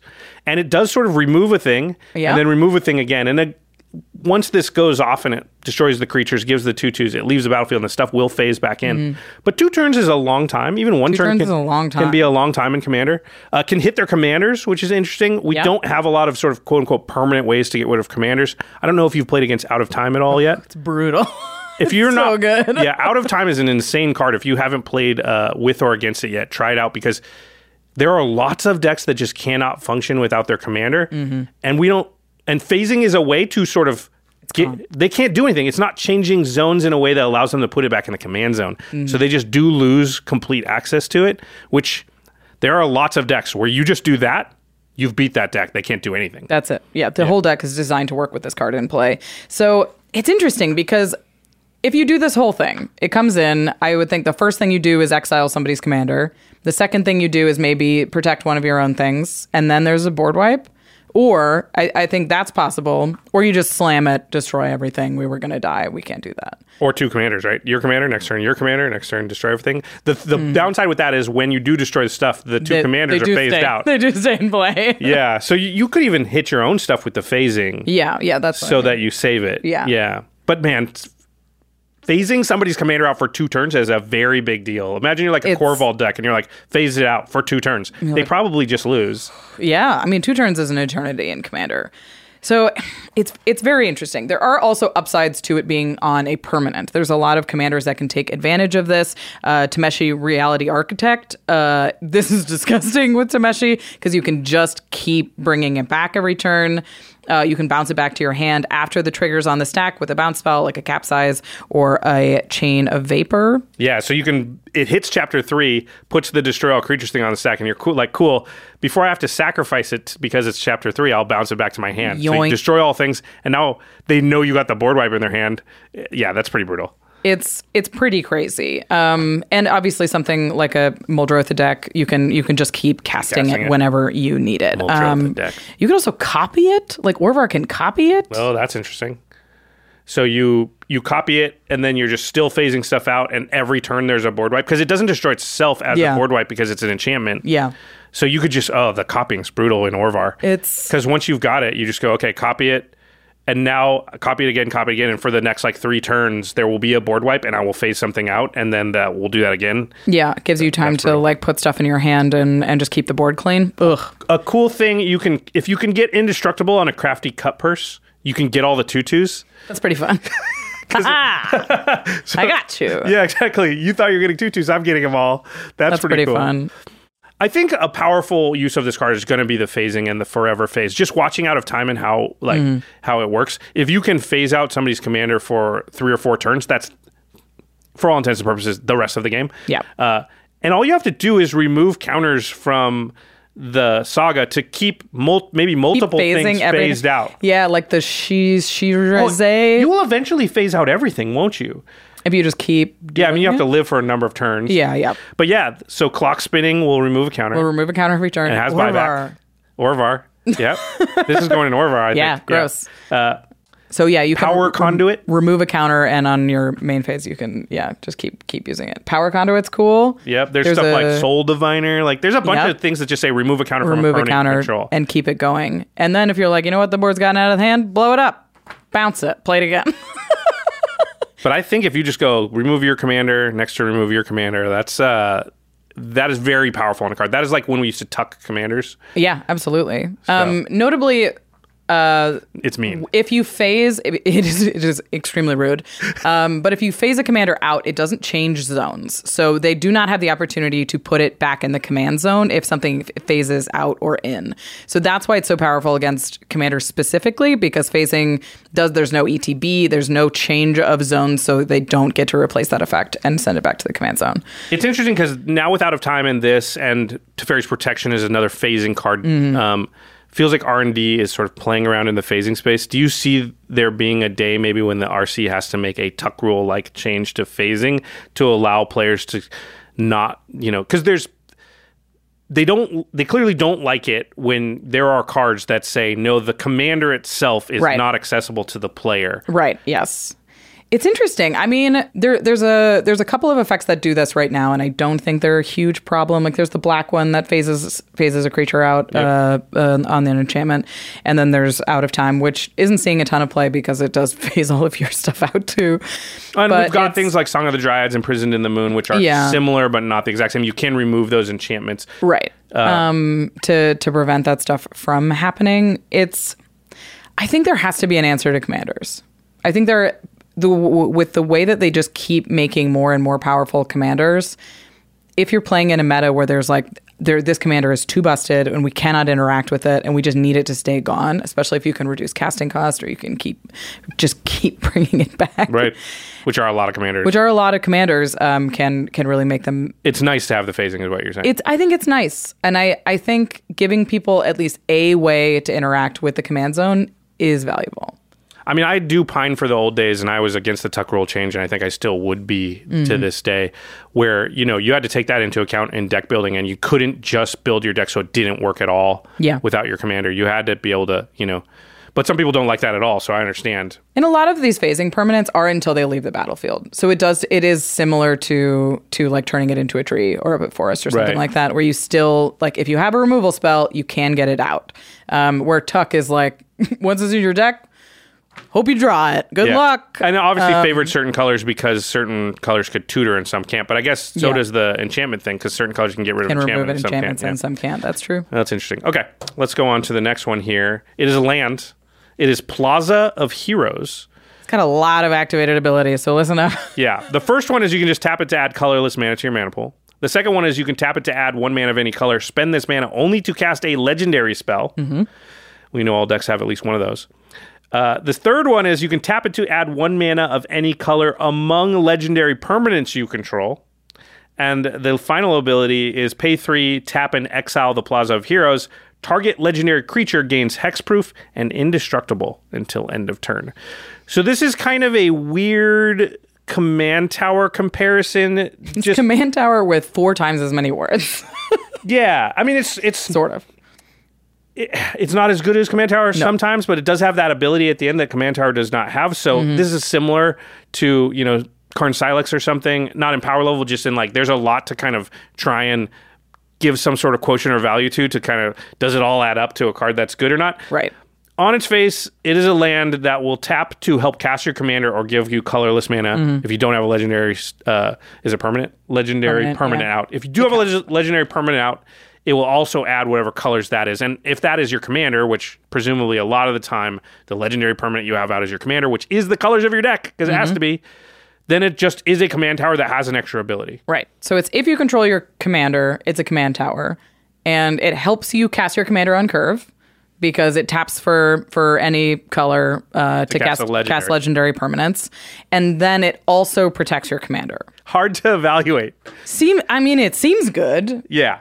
But but so here's my thing: is we fixing's great right now. I think we've got all the like we got a ton of lands. We're not really worried about fixing as much as we used to be. It feels like Um, you rarely build a deck and you're like, boy, how am I going to make sure that I have all my colors on time? Like Right. you, you just kind of are with triomes and everything. It's just You- not that hard. Yeah, it's like I don't I don't run fetch lands in all of my decks. I only run on color fetch lands in the ones that I do because I just flavor wise I don't love it, and the fixing's good enough to just do that. you still don't worry, yeah. I don't think you need it, and I only think you want it if, if you're like you're you're in three colors at least, and your commander like you want to cast your commander on curve. I think that's where it's best.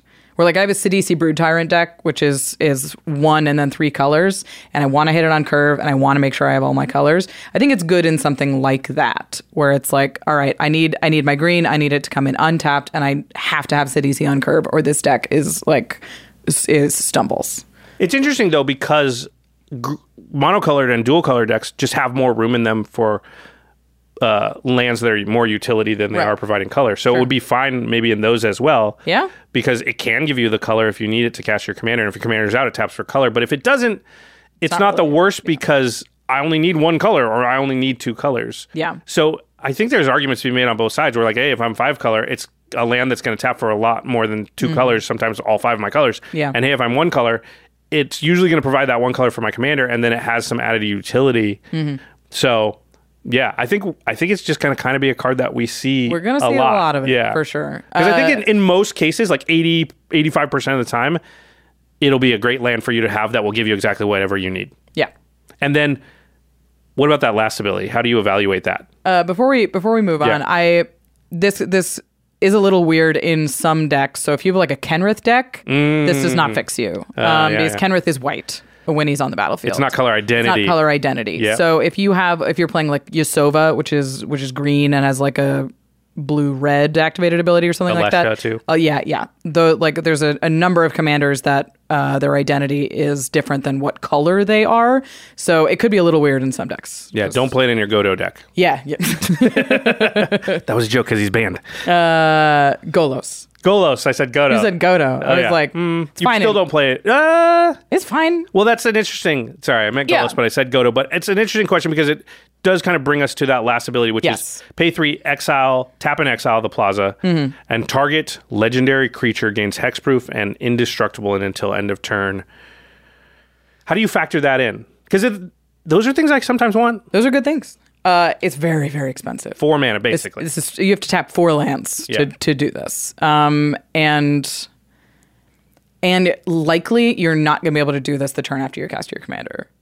You, Oh, you know yeah, because yeah. like you if don't you play it as protection right now. Right. It's it's protection in the long game, which is a little strange. Like my commanders that eat removal the fastest, like like I have a Rakdos Lord of Riots deck. If I slam Rakdos on turn four, I I They really kill it right now. They really got to kill it right now, and I, it's not going to save me from that. Like if I untap with Rakdos, he's going to do his thing. It's it's great, but it it having four mana and holding up four mana to activate Mm-hmm. this is not going to save me in the moments where I need to, it to save me the most. So some maybe some sort of distinction needs to be made between commanders that sort of become scarier the longer they're out, like the shies Right. and things like that. Yes. This is probably a lot better in a deck like that than it Yeah. is in a deck that's like, no, they're going to want like Selvala or something where it's like they got to kill that as soon as it was Right. played because they know Something's coming. we're going to lose the next turn or Right. very soon if they untap with that. That's interesting. So, like, it's definitely, I think the utility spell is definitely going to come into play, but I, I think it's going to be best in like Voltron decks where something gets progressively bigger and scarier, or in like long term value decks where you're putting counters on it or something like that. I think Uh, decks that just have a lot of instants, it will probably be sure. good because you're just holding up your mana most of the time. it's so much mana If this up. is up with mana open, they will not target your thing. You will not have to activate it. Right. They know you're going to, so they have to look for a window of opportunity. So in general, like just being able to hold up that mana during people's turns will keep your commander safe without using the mana. Right. And then you know if coast is clear on the end step before your turn, then maybe you cast that draw spell or something like that. So I love types of those types of cards because you do tend to be able to abuse them without having to use them. Right. Abuse it without using it. Hey, yeah, ma- make them use it isn't really a thing in Commander because you're like, I'm not spending a card for that It's card. tough. I want yeah. my card. It's tough. um, overall, what I about uh, Orvar? is- Uh, I don't think I run it in Orvar because I care about islands too much. Oh, see, I have a bunch of the uh, the locust lands or whatever, and the, Sure, yeah, yeah, yeah. so you I have a lot of colorless lying around in general. Yeah, my And- I'm too focused on Mystic Sanctuary. Like Okay. I, I run a lot of islands. yeah, I have Mystic Sanctuary too, but I don't have the need for that many islands because I just copy my islands. Sure, yeah, that's fair. Yeah, I don't know. I might run Plaza in that deck because I'm holding my mana open, open a all lot the time. and it's a way to protect Orvar. I so I I think this card is just free. Like if you've got one, it'll probably work. It'll probably be good in your Put deck. it in your deck and it'll be Put good. it Yeah. in. It's better in commander focused strategies. It's better if you can hold the mana open. It's better if your commander isn't scary immediately. but where on the tiers of lands free. is it? Right, like it's not better than a shock land, right? No. It's not better than a fetch land. It's obviously not better than like old school duels and Gaia's cradles and stuff. So now we're below shock land. Is it better than like uh, battle bond? How many opponents you have land? I don't think so. Is it better than a triome? Here- here's mine. Is it is it better than Exotic Orchard? it's pretty close to exotic orchard. It's pretty close to ex- Exotic Yeah. Orchard. Which is like you run exotic orchard. you run Exotic Orchard unless you're running like Boros. Or Yeah, I actually like think that. it maybe it's better than exotic orchard in the monocolored or dual colored deck. Yeah. because exotic orchard is not a lot of utility Right, in those yeah, two decks. Yeah. yeah. but once you're at three colors, then exotic orchard becomes better. it's just great. Yeah. but Plaza of Heroes is probably about equal in a three color deck. yeah, Interesting. it's it's hard to evaluate. I I think it's like But we're we're we're mincing words here. In general, play it. It's good. If you've Yeah. got one, play it. It's good. It, right now, it's quite expensive. So Oh? I, yeah. Um. So here's so here's my thing: is uh, unless it's really good, you don't need it. You're Okay. fine. How expensive is it? It was like twenty bucks last time. What? looked. I know. Okay, It's not that good. I don't think it's worth twenty dollars. No. Yeah, we're okay. I'd much rather have triomes. Yes. and just own triomes in Yeah, general. I for think. sure. Yeah. Okay. All right, we're in agreement there. Uh, the next one we might not be in agreement because it's a three mana rock, and everybody knows that I do not like three mana rocks. But this is one, maybe, yeah, yeah, we'll see. This Um, is different. Uh, it? Yeah, let's read it. Uh, it's Relic of Legends. It's a three mana artifact that says tap, add one mana of any color. It's a mana Manalith. It has a second ability. Uh, it says tap an untapped legendary creature you control, add one mana of any color. Okay. I do like tap abilities and untapping, and I'd like I was say Cryptolith Rite a it lot. says colon. Yeah, It's tap tap a legendary creature you control colon. it doesn't give them that ability, so that's not a summoning sickness so thing. You it can doesn't. do It, yeah, It, it doesn't matter if they have summoning sickness. It doesn't. You can do it multiple times. If you control two legendary creatures, you can make two mana with it. It everybody kind of compares this to Honor Worn Shaku, which is a very close comparison as well, which is a three mana artifact that taps on its own to add only colorless mana Mm-hmm. and says tap an untapped legendary permanent you control. Little different. And you can untap Honor Worn Sh- Shaku, which means you can tap it again for colorless. Mm-hmm. Yeah. So it's different, of course, but you know, f- serves similar roles. Yeah, I think the big difference is that it, it taps for colored mana, and if you're running a lot of legendaries, just generally colored mana is going to be significantly better than colorless. Like I didn't run Honor Worn Shaku in Dihada because I had too many colors. it just did the colorless mana didn't do as much. I mean, I think Honor Worn Shaku is legendary permanent versus legendary creature, which That is a difference. A lot of Planeswalker decks will run Honor Worn Shaku because there's no utility to having a Planeswalker untapped Might or tapped, well. so you Yeah. may as well get mana out of it. You can tap. You can tap like equipment.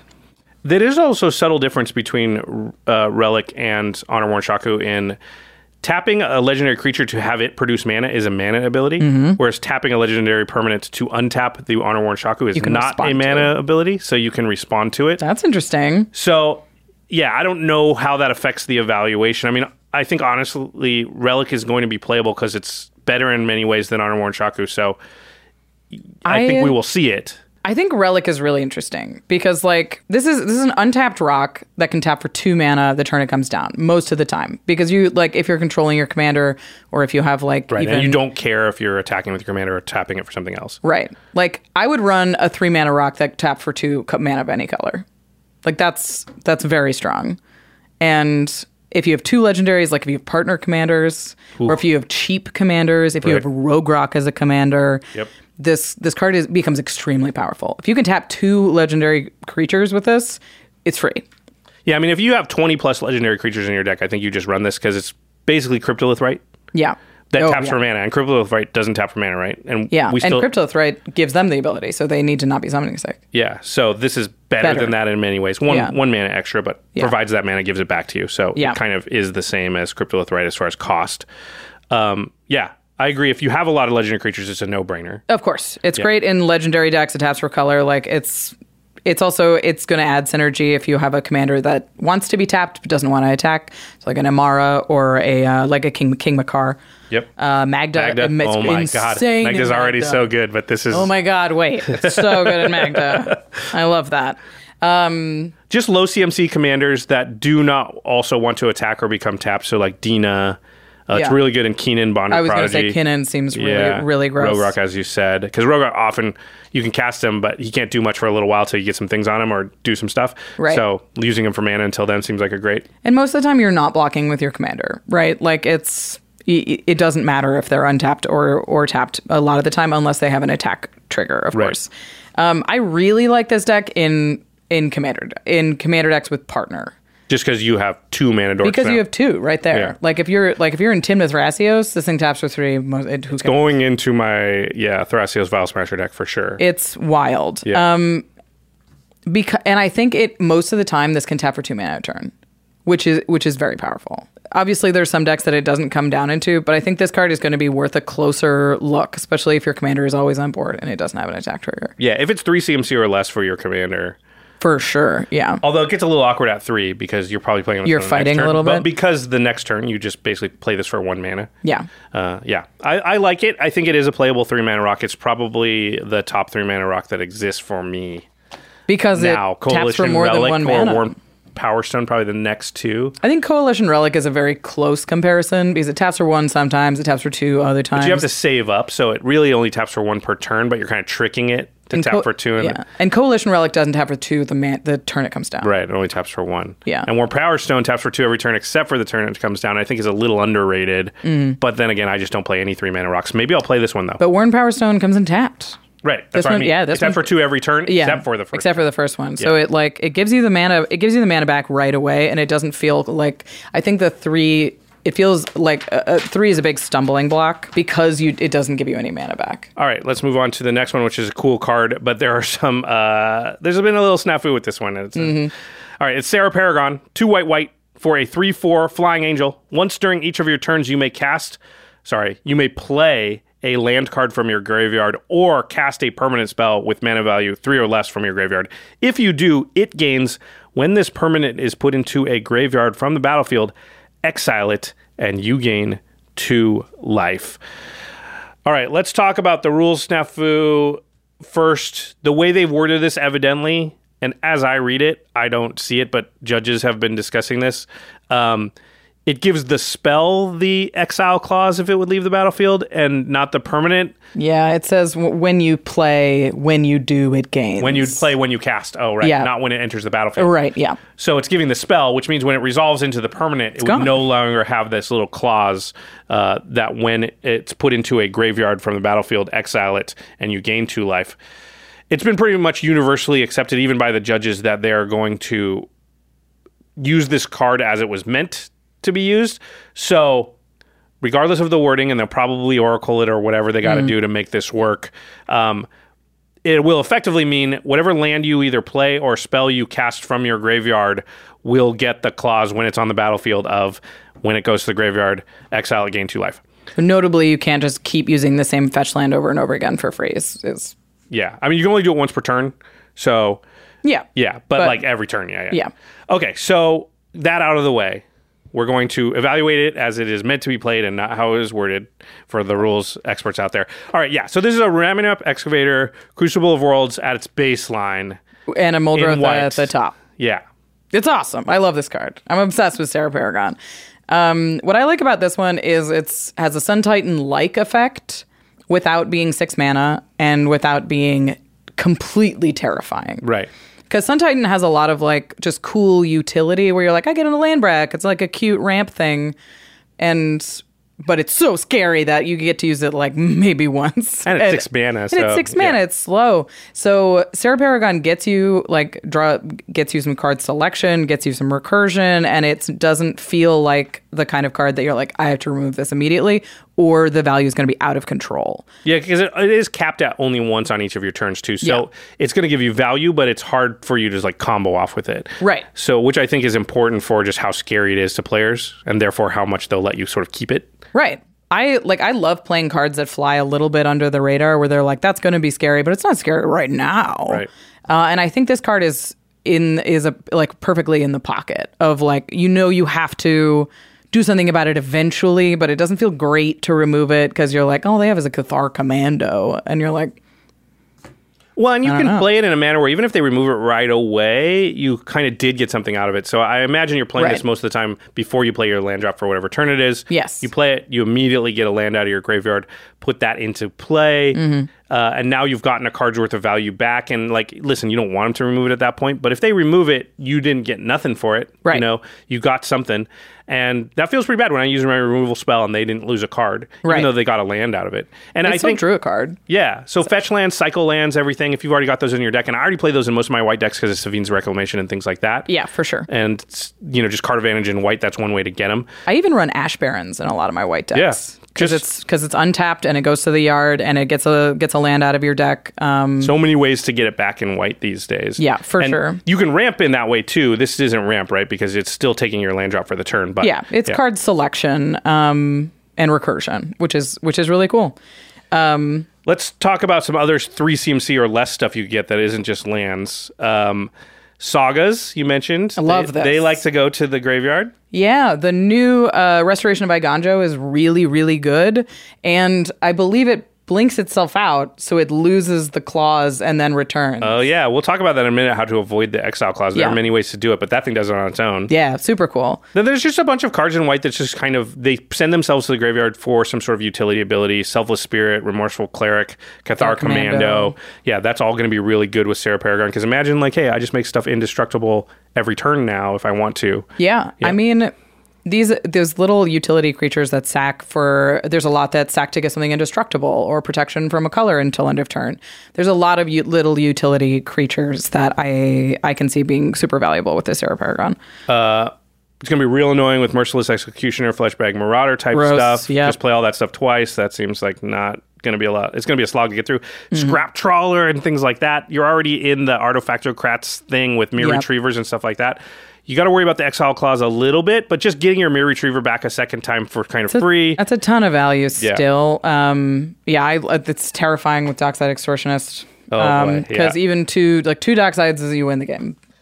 Yeah, right? There's yeah. no and you could cast it off of the mana you got from the first one. So if you have a sack outlay, you're just two Docksides in one turn. that's a dockside problem more than a yeah, it is. problem. But yeah, it is. Okay, Um, let's talk about because I think for Dockside, for Scrap Trawler, for some of these things, like you're thinking, well, I don't want it to get exiled, so Mm. maybe I don't want to play it with Serra Paragon. But there's a bunch of ways to sort of avoid the exile uh, clause or get rid of it. So if you blink the creature after you've cast it out of your graveyard with Serra Paragon, it will come back in, and it- now it won't have that like, hey, if it dies, exile it clause, or if it would go to the graveyard. Mm. If it would go to the graveyard, and right. white, fortunately, is one of the creatures or colors that is best at blinking things. Right. You've got uh, Ephemerate and Teleportation Circle, Conjurer's Closet. Sort of Hearth and Home is really good in this kind of deck.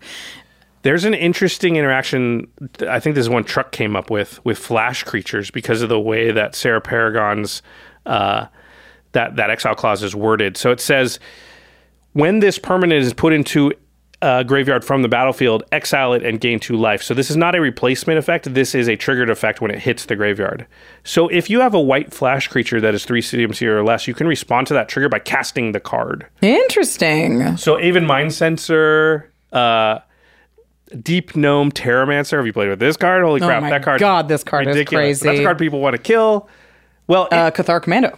Cathar Commando. Oh, yep. So you can flash them back in in response to that exile thing. Interesting. And just kind of, as long as it's your turn, obviously, and you haven't already activated or used your once per turn thing, you can do that. So That's pretty cool. Yeah. Yeah, it, I would not have thought about that. So, uh, yeah, if you if somebody goes to kill your Deep Gnome Terramancer or something like that, the trigger will go on the stack, and you have an opportunity to respond to it. Is is what that means. But it has to be during your turn because you can only use Serra Paragon's ability once during each of your turns. Your turn. So this should just tell you if you've got to kill a Deep Gnome Terramancer and uh, Serra Paragon's out, do it on your turn. yeah, Or somebody else's.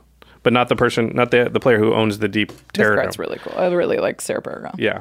All right. Uh, next, This next one. one's crazy. It's Silverback Elder for two green, green, green, three greens. You, whenever you cast a creature spell, choose one. Oh, this is a five seven ape shaman. It's a five mana five seven naturally.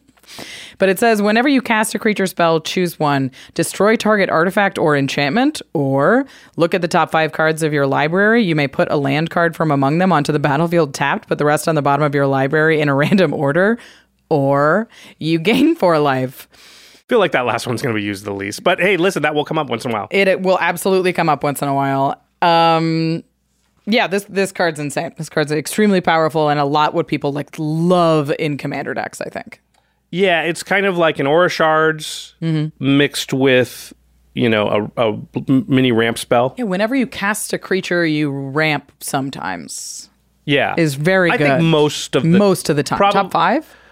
huh, top, top five cards. That's a You lot of al- cards. Yeah, I don't know what the percentage is, but almost always you In green, get you're lands. forty percent lands Yeah. most of the time. So yeah, that's very good chances to hit. I think the comparisons to this card to sort of see if it's good, and I, I was a little broad in the comparisons, but it's because we know like four CMC, what I'll call force multiplier cards are playable, and we see them a lot. So Yeah. I would put in that category like Beast Whisperer, which is Guardian the closest comp to this. Yeah. Guardian Project, uh, even like Panharmonicon. These Right. are cards you play them. They really don't do much on their own, but they're going to just force multiply the plays you make from then on for the rest of the game. Right, like a five CMC one, uh, like doubling season, is a five CMC one that has a powerful impact on the game, but doesn't do anything the moment it comes Right. down. Tulane, I would put in that same Yeah. category. Uh, Kindred Discovery. Absolutely. Most of the Defilers are that, right? Because they're 5 CMC. Yeah, they're not good until you have another spell. Yeah. Sigil of the Empty Throne is a similar type thing. There's a bunch of token maker ones that just say, like, once this is Whatever out, every spell you're going to play, you're going to make tokens. Yeah, Metallurgic Summonings is a great example. God Eternal, Oketra, a lot of these see play.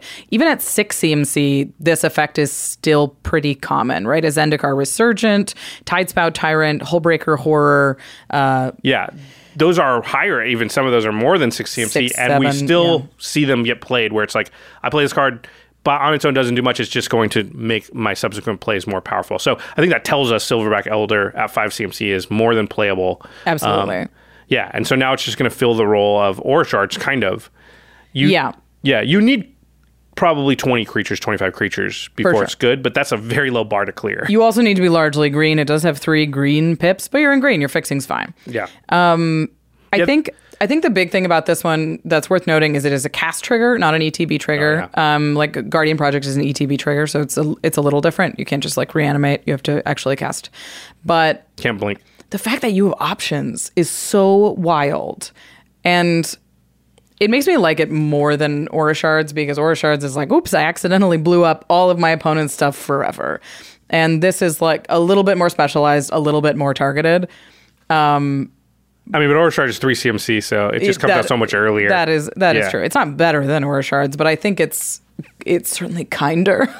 I think and it's going to trick people into thinking it's kinder, but I'm just going to Yeah. say, like, well, every time you blow up one of my artifacts or enchantments, you could have chosen a ramp. So That's it's true. actually meaner. That yeah. that's true. You you You could have gained life on purpose. Yeah, you had three choices and you chose the one that destroyed you my thing. hurt me. Um, this is interesting. Uh, if this comes down, I'm pretty terrified immediately. Oh, right? yeah. Oh, Like yeah. I, Just like I, Aura Shards. I don't think you cast this and then pass. I think you're gonna want this and a Sakura Tribe Elder or this and a Elvish Mystic or something. If you're casting a Silverback Elder, right? Yeah. I don't know. It's tough. Five mana is a lot. Five minutes a lot. So what are you going to do? If you suddenly make it virtually cost seven mana, I don't think it's that good. That's now it's Zendikar Resurgent. That's so I think you have to be willing to run it out there and hope there are other scarier things out there. But it's That's true. At this level level of like at a five CMC, I think it's just really about what's on the board, whether you can do that or not. For sure. Like if there's something that just has to be destroyed, then save it and wait. If it's just generally stuff Mm-hmm. out there and it would be hard for anybody to say like there's one thing out there that's definitely getting killed, then you're Right. safer to play it because everybody can kind of talk themselves into like, well, they'll probably get that thing over there. Right, that's true. Yeah. So, It's- do you think this is a staple? Do you do you think this is like going to go in most green decks? Yeah. Yeah, I like Beast Whisperer level. I, I don't think it's Beast Whisperer level, but I do think like this is exactly the kind of effect that commander players love, and this is exactly the kind of effect that people are going like. ha- It's very easy to put this in a deck, Yeah, you won't have to change your deck at all. You'll just have to be like, do I have creatures in it? Okay, cool. No. It's going in there. and like you know you pop out. I don't know, even even like a Krosan Grip, it feels sort of wimpy and like one card for one card compared to compared to something like this. Yeah. which could potentially be more and is easy to recur. How much of a downside is the three green pips? You're green. Your fixing is is going to be quite strong. Largely, I wouldn't rush this into into a three color deck, but your man land fixing is already going to be pretty strong. So I don't think it's going to be that big of a deal. of all um, the colors, green is the one that can kind of make sure that if you see it in your opening hand, you can steer towards Yeah. that. Whereas if you're not, if you're in Boros or something, you just kind of get what lands you got.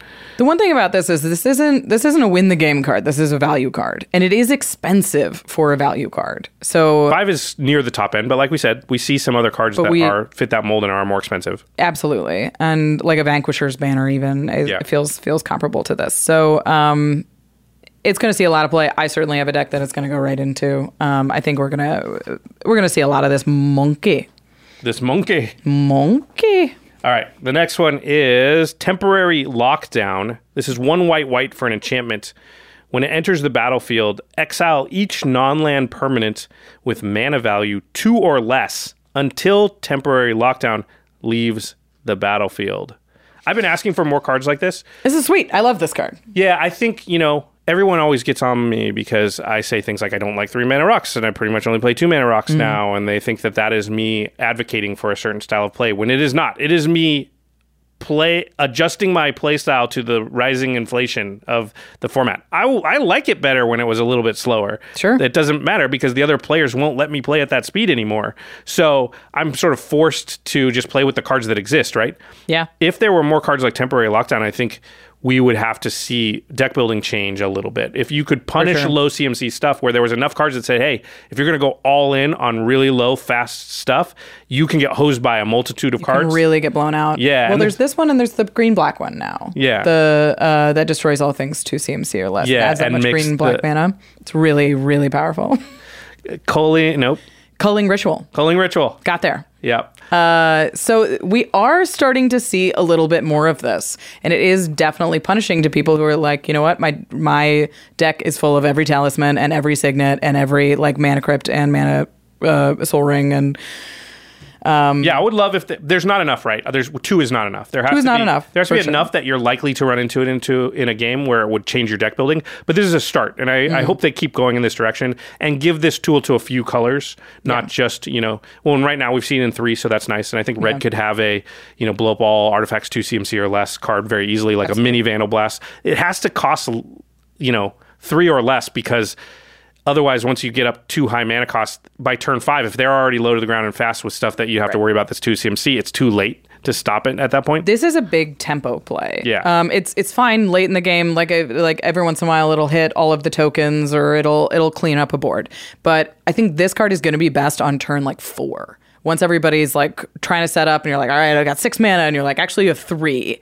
Um, and it it really punishes people who keep Sol Ring hands with like two lands. yeah which I That- love. you should get punished for that I like. I love a broken bond that comes down, gives you an extra land drop, and nugs a Sol Ring or a, a signet. It's a huge tempo play and slowing down the game and recognizing that you're like, I'm in white. I have a grindy deck. I can live in the fat long game, but if if this deck pops up, gets out from under me, I can't.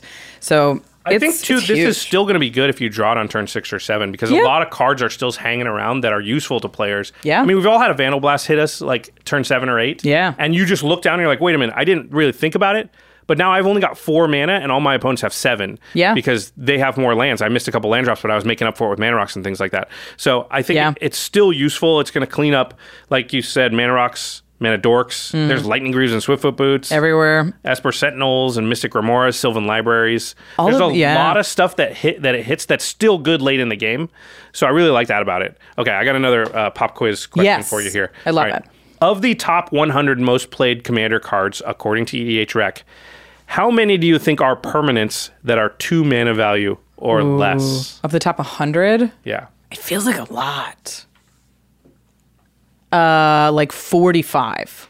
All right, it's 32. Okay. Was it okay? Well, it's of the top.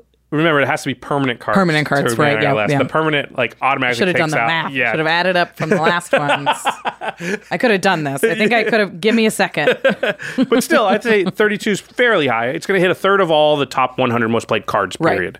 Um, again, some of those are like Sakura Tribe Elder, which you don't care about. But um, and then of the top 100 commanders, this surprised me. Yeah. Top 100 commanders on on EDH Rec. How many do you think are two mana value or less? Uh, a top 100. I don't know, like 15. It's very low. It it's feels actually quite six. low. Six. Yeah. Yeah. There just aren't that many 2 CMC or less commanders in the top 100 most popular on EDH Rec. And For again, sure. this is according to EDH Rec, so Yeah. take it with a grain of salt. Um, so it actually, like, kind of in a weird way, hits less stuff than Cut Down does. And It also, does, in a weird true. way, I am more likely to play this card than Cut Down. I I know what kind of deck wants this. Yeah. Because I have it. Where it's like I have a, a mono white good stuff Mangara deck that's like I'm here to play my lands every turn and I'm going to kill you with an Avacyn. And it's like in that deck, I, I think that's really where it wants to live, and you can keep recurring it, and it keeps, you know, sort of it sort of keeps a boot on the neck of decks that are trying to be explosive. When you're like, no, I'm here to I'm here to out grind you. Where cut down's a little bit more like, hopefully they've done something mean and I have an answer. right? right. Hopefully, they're playing something broken. yeah. All right. Let's go on to the next Oh, one here. I'm also excited about it because I have a deck with Keruga as a companion. oh, yeah. It's Uh, great in a deck like that because, I yeah, you it. already know your CMC is just high. Nothing. I got nothing for that. Uh, it also gets rid of all like treasure tokens. So people are like, it's like use them, use them or lose them moment, which is Yeah, anybody cool. who's stocking up on clues and treasures and food, yeah, I think it's cool. get rid of them. Yeah, that's nice. All right. You want to talk about threats undetected? Yeah, so this is a new one. It's a uh, green sorcery for two and a green that says search your library for up to four creature cards with different powers and re- with different powers and reveal them.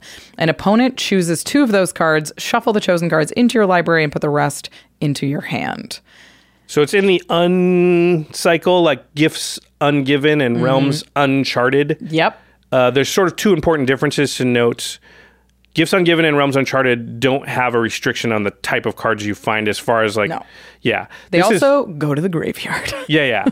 Yeah, that was the second part. yeah, I'm sorry. The first one is that you have to search for creatures, and the creatures have to be different powers. Right. The power and toughness thing matters a little for like what combos you can go get, and I think like Yeah. the first thing you think of when you see a card that tutors for four cards is like, what combos can I put together? Yeah, absolutely.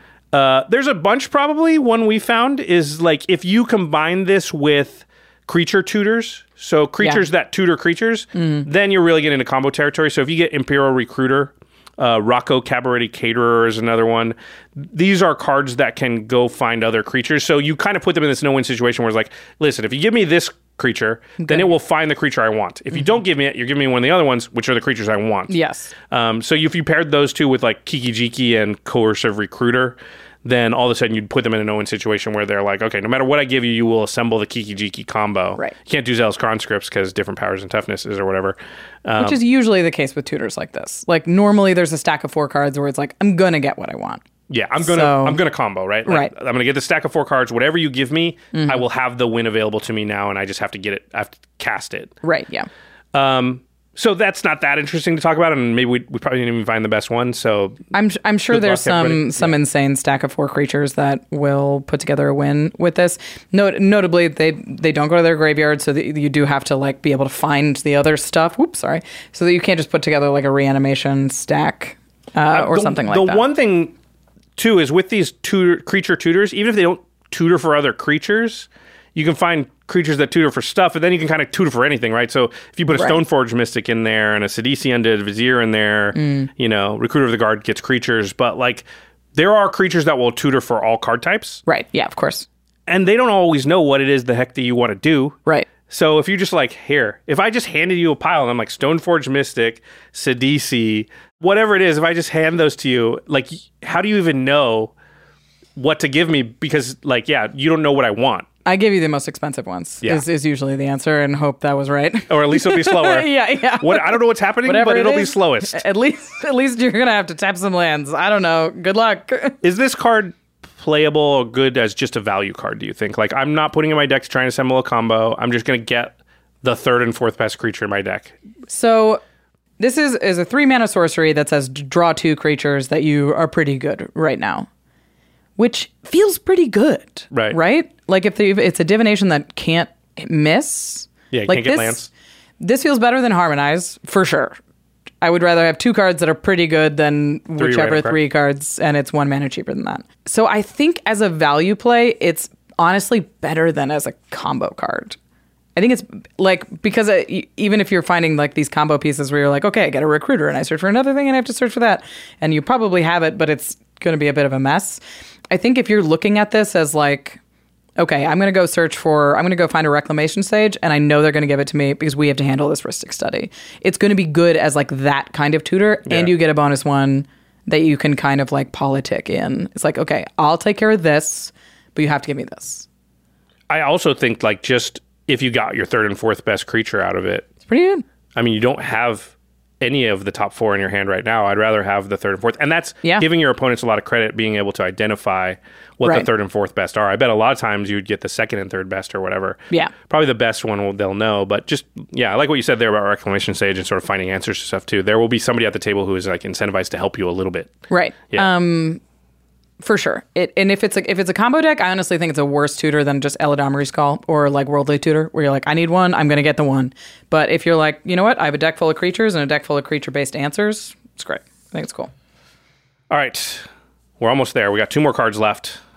And this is for us. Yeah. Uh, this is a, a new shi- a shiny new toy for Orvar. It's Vesuvan Duplement Duplimancy. Not diplomacy. Duplimancy. Right. Somebody got real cle- clever. Yeah. But it's hard to say out loud. Yeah. Man, I I don't know if I've ever read this out loud. I just assumed it was diplomacy. Vesuvian diplomacy. for Like three, duplicate, not diplom diplomat. Okay. uh, for it is an enchantment for three and a blue. It says whenever you cast a spell that targets only a single artifact or creature you control, create a token that's a copy of that artifact or creature, except it's not legendary. So it's Orvar-ish. Yeah, it's an Orvar-ish card. It definitely reminds, I'm sure both of us as or, of Orvar. Mm-hmm. Couple differences. One is it makes non-legendary copies. Very cool. so that matters for sure. In fact, if you put this in the Orvar deck, you can make multiple Orvars. That's scary. Gross. Have done that with Sakashimas in the past, So, and that gets out of control so fast. Play this, you copy Orvar, then you copy this with an Orvar, and then you then copy you're doing all a lot the of Orvar, and math. all and everybody else goes to lunch because Yeah. you're you're doing math. Yeah. You're doing some duplimancy. Uh, it does tr- trigger off any spell as well, which Orvar doesn't do. So this opens up auras, Auras, yep, which is certainly. could be big. I, I, it's hard because it's not a legendary creature, so you wouldn't like put a bunch of auras in the Orvar deck. But Mm-hmm. if you had a deck like your um, significant others who has an aura based blue Mm-hmm. Deck, yep, well, all of a sudden cool. this probably just fits right in because the deck's already doing what this card wants to be done. Right. Um, and also mutate. I So was gonna say mutate is sweet. Yeah. So you can start making some like multiple piles. That's it's going on- to get really weird, and please have some of those tokens that you are like uh, Infinite dry erase ones, yeah, Yeah. because it's going to get out of control. But yeah, this is the thing that Orvar can't do; doesn't interact with mutate. This does. Yes. Um, it has to be the target spell. Yeah, it has to target a single thing. So it it like if it hits two things, it's not it's not going to work. But I love that it's non-legendary because you can really make a mess with this. Oh yeah, for sure. Um and it's yeah yeah it's pretty cool with blink spells. Ugh, I How many it. how many cards that target a single thing do you think you need in your deck in order to play this? Like obviously Orvar already is built to take advantage of this. So Right, yes, yeah. so what? But how many other decks out there exist? I know the new Ivy is going to be It's a deck be great that's going to want something like this. I just don't know if there's a lot of decks, you know, Zada, but Yeah, it's, like- but it's in but red. red. Yeah. It- it- combo combat uh, tricky decks or in blue is a little weird. So like if this if this was in green or red, I could see it much more based in in like combat tricks because there are decks that do that. Yeah. Um. So it's going to be a little funky. But I, I think you do need like in the 25 and 30 zone because otherwise this card is just dead, dead, dead. And you just would rather have a clone. Yeah, that's a really good point. Like if you don't trigger this at least twice, clone was better for you, and Yes. phantasmal image was way better. I really think you want to be able to have a good shot at triggering this three times in a game, Right. Before it's like, okay, I'm real happy with this card. Right. Yeah. Yeah. It's um because it is it is four mana. You definitely want to trigger it twice, and you definitely want to trigger it when it comes down. I think you want five. So yeah, cool card, but probably limited usage. Going to be narrow for sure. All right, we're down to the last card here, and it is a bit of a story spoiler. Speaking of which, if you're uh, out there in audience land and you didn't check out our we, we did a story summary of the whole Dominaria United storyline. Yeah, we worked with um, Arin from Game Grumps, Arin Hanson, Jacob from Cobra Kai, Voxy, and then uh, we did a couple of video episodes on our channel. So there's five chapters of the Dominaria United storyline, and what we did is we had everybody pretend they're Karn, but Karn streaming an old school like Final Fantasy Chrono Trigger RPG. And the very RPG follows the storyline of Dominaria United. We'll put a link in the show notes for this episode to chapter one, which is Jimmy playing if you haven't seen it. But um, yeah, you should check them all out. And you can follow along the path. They each link to the next one and sort of get the whole story. I By the end of it, I was just like, man, I wish this game, we called the game that they're playing Karn Quest. Which is great. Uh, I was like, I wish Karn Quest existed. It looks so fun to play. it's really fun, and it's a it's a really great way to to go through the journey without uh without doing all the reading yourself. Yeah, Um, and it, without cool. us just saying, like, here's what happened in sort of right, a, a yeah, visual a way. summary. Yeah, yeah. it's very fun. Uh, I, I highly recommend checking it out. Uh, but yeah, spoiler alert: uh, this card is called Weatherlight Compleated. So the Weatherlight got turned into a Phyrexian somehow, They completed a boat. a flying boat. How do you turn? um, It's an artifact into an artifact. Yeah, I'm not sure. All right, it's two mana for a five-five flying legendary artifact vehicle. As long as Weatherlight, is this the first vehicle that doesn't have crew? By the way. No. Oh, okay. Well, I thought it, I thought it was Maybe? being clever. I don't know the answer to that question. I was putting it out there rhetorically. As long as Weatherlight compleated has four or more Phyresis counters on it, it's a Phyrexian creature in addition to its other types. So it needs at least four counters to become a creature. Whenever a creature you control dies, put a Phyresis counter on Weatherlight compleated. Then draw a card if it has seven or more Phyresis counters on it. If it doesn't, scry one. So here's how it works two mana, put it out there. One of your creatures dies. It has zero counters on it, so all you're going to do is put a counter on it and scry one. The third time, the fourth time that happens, you'll still just scry one when the creature died, but now it's a creature because it's got four counters on it. It's a The 5/5, uh, Yeah, 5 5 flying. It's a bit of a chonker. Yeah. Yeah. The seventh time a creature you control dies, it will get the seventh Phyresis counter, and now you're drawing a card, and every time subsequently that a creature dies, you will draw a card. So it it has three stages. Yes. Yeah, it's sort of the scry stage. The now it's a flying five Yeah. five, still scrying, and then eventually it's a card drawing engine. When your creatures die, So in in a dedicated uh, token or aristocrat build, this card I think is extremely powerful. It's two mana and it's colorless. yeah, it's the the the cost to put it into your deck and to ha- have it in your hand and to play it is so little. It's 2 Mm-hmm. mana, and it will just sit there and eventually accrue you value. Yeah. Yeah, E- even if it just turned into the five five and gave you the scry, Yeah. it's pretty good. A two mana five five flyer that scried you four times, I think that would be worth playing. For sure. And it's in a deck that's dedicated to like kill you with blood artist. Like they're gonna a lot of stuff is gonna die. Yeah. A lot. And we're and it's like four to turn it into a thing. Like honestly, I sort of wish it didn't turn into a creature. It's easier to remove. But um getting I getting to seven just doesn't seem like that many to me. That was my big question because I, and I don't have an answer because there's no way to check this on E EDH Rec. So this is not a pop quiz, but Yes. I mean it kind of is, but I won't be able to say whether you're right or wrong. How hard is it to get to four or seven counters on it, respectively, in a game? I have a tendency to believe that we sort of think more creatures die in your average commander game than Yeah. do, and I think I like what you said.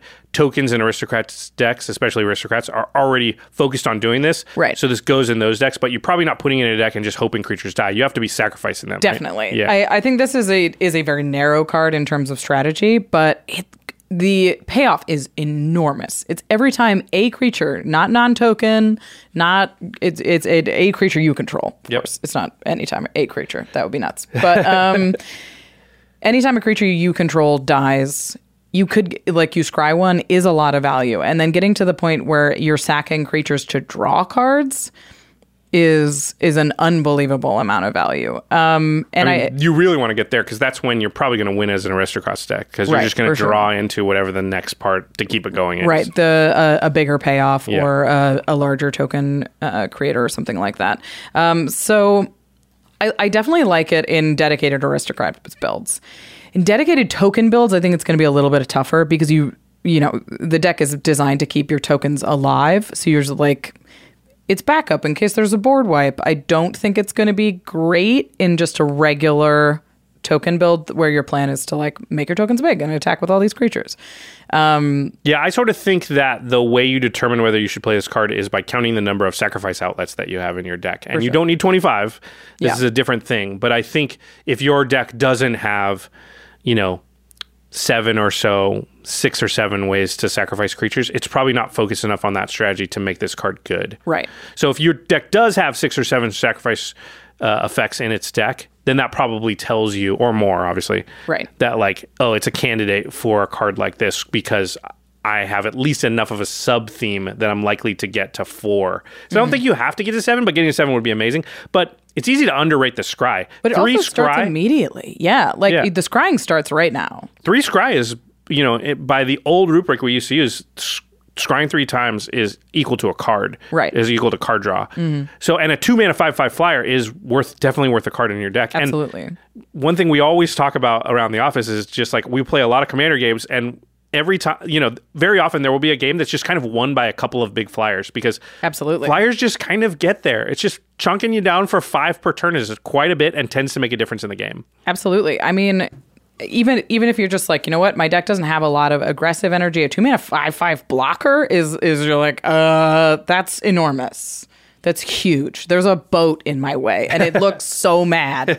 it's an angry boat. It's so upsetting. I, I also like that it's sort of an early play that impacts the game in aristocrats decks because I feel like aristocrats don't. There's like one explosive turn, right? Well they And- just basically make everybody sacrifice everything until they're ready to go so you Right. just can't keep creatures on the board So it gives you it gives you something that you're like, all right, it's a little bit more defense that isn't just run out of Grave Pact and and uh, hope that's enough. I mean, I think it's it, in some ways it might be problematic for an aristocrats deck in that, like you said, I don't think I want it to be a creature. Yeah, I would rather it not be. So you're gonna like maybe sit there at three and be like, how do I get to seven all in uh, once here? absolutely. So yeah, that that part of it might actually be uh, like a downside. Yeah, I I definitely think that like you be careful about when you turn this into a boat if you can because then obviously can it gets hit in board wipes and it's uh, there's a lot more targeted creature removal than targeted artifact removal etc All right. Well, Weatherlight starts with a W, which will tell you that we are at the end of the alphabetical list of cards we're going to talk about that go into your 99 for Dominaria United. Before we go, Rachel, Mm-hmm. let's do the same thing we've done in the past, which is let's talk about what our favorite card is Yeah. that we talked about today. Do you know what yours is? I I think Serra Paragon is the deck I'm most excited to have on board. It's very it's very on flavor for the kind of decks that I want to play. I like resilient decks and I like a card that's powerful that isn't necessarily going to wave a big red flag in front of my opponent's faces. I think I'm going to say temporary lockdown. Yeah. And it's mostly because I just like that they're designing in that space and I want them to do that more because I think Mm. one of the hopes that our format has is that somehow we can slow it back down a little bit. And Yeah. that seems like the best way to do it is to have enough of those cards running around that in deck brewing, people will start to hesitate about just putting two mana rocks. Like if I ever had to be like, I'm gonna put a coalition relic and a darksteel ingots and God forbid a chromatic lantern, so that when if somebody plays one of those cards, I don't get totally hosed and I'm Yeah. still in the game. You're not just totally blown out. Yeah, that that would be nice because that's forcing me to slow down my deck to to have a better chance to win, which I think would be a sort of good for the format over Right, the you're not term. putting all your eggs in the two CMC basket. Right now, there's just no downside nice to doing do. it. Yeah, so I, I kind of have to. All right, what do you think is the most powerful card from the cards we talked about today? It's it's a little tricky because I I do think that power level wise. I, I think temporary lockdown is going to be very powerful in a lot of formats or in in in a lot of speeds. Yeah, um, But and I think cut down is very efficient and will be great in some tables. But I think we're going to see the most out of Silverback Elder. yeah, that's a good one. I think Green Defiler's on that list. It's definitely close. Yeah. Yeah, and I think threats undetected probably we'll see a lot. Yeah. I think people are just going to like that card and they are enamored of just like I get cool stuff, whatever Yeah. it is. So I'm not sure. Um, I think I'm going to say the Green Defiler. I think that's a good answer. Yeah, it's just going to put a lot of counters on stuff. It's going to every time they play that, you're going to be like, it, "Oh, it does that too." Yeah, it's really bad because the plus one counters feel like an afterthought, and you're like, wait, how are your creatures six sixes? Yeah. you're like, I don't know, I cast three mana dorks. You know what's sad a little bit is that we named th- four cards and three of them are green. oh yeah, a lot of good green cards coming out of this. As it turns out, a lot of good green, green cards all the time. Mm-hmm. right, to the listeners, what do you think about all the cards in the 99? Is there a card from the set maybe that you think is going to make a splash in the format that we did not talk about? Would love to hear from you in the comments on Twitter, email, Patreon comments, everything like that on Discord uh, if you're there. And let us know what uh, the cards are you're most excited about, what decks you have that they are going to go into. And then, of course, if you want to get your hands on these cards from Dominaria United, you need to go to channelfireball.com slash command. That is the best place to go to buy your Magic product singles, anything at all. Your Magic players, you're going to buy Magic cards anyway. You may as well just use our affiliate link. When you do, you'll be supporting LGSs because remember, all of the vendors on the Channel Fireball Marketplace are licensed businesses, and you'll also be supporting the content you enjoy, which is hopefully us because you've made it two and a half hours or whatever into this. I hope you're enjoying it. Uh, and then, of course, once you get those cards, you want to protect them. Ultra Pro does make the best products to protect all of your game pieces. They are the company that Jimmy and I trust our own collections to. They have everything you need. If you need a playmat, they got it. If you need a deck box, they got it. If you need dice, they have really awesome Eclipse dice that I really, really like. If mm. you need stuff to hang on your wall in your game room, they got wall scrolls and all kinds of other stuff. Ultrapro.com slash command is our affiliate link for their e-commerce website, which allows you to buy directly from Ultra Pro.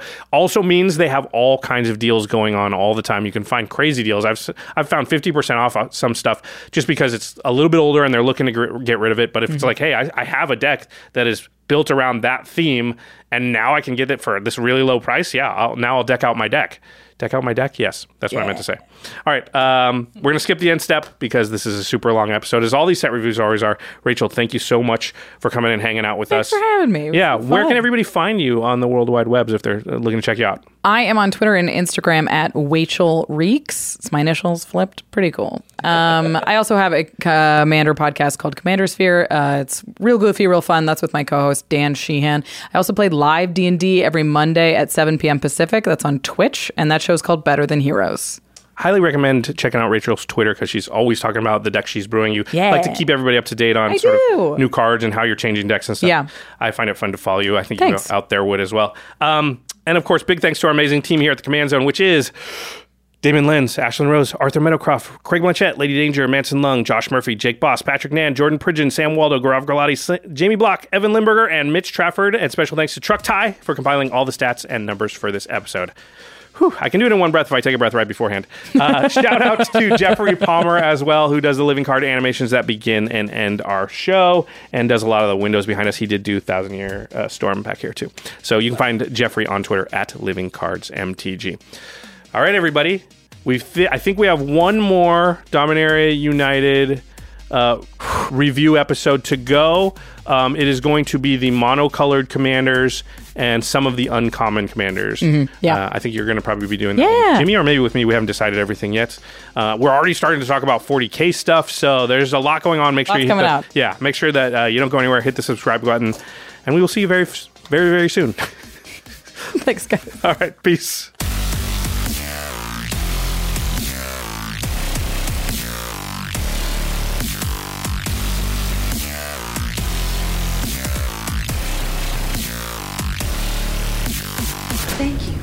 Your attention.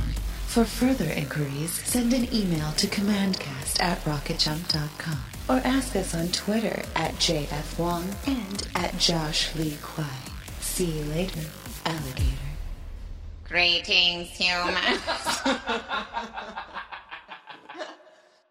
Angi has made it easier than ever to connect with skilled professionals to get all your jobs projects done well. I absolutely love this because, you know, if you own a home, it can be really hard to maintain. It's hard to find people that can help you for a big project or a small.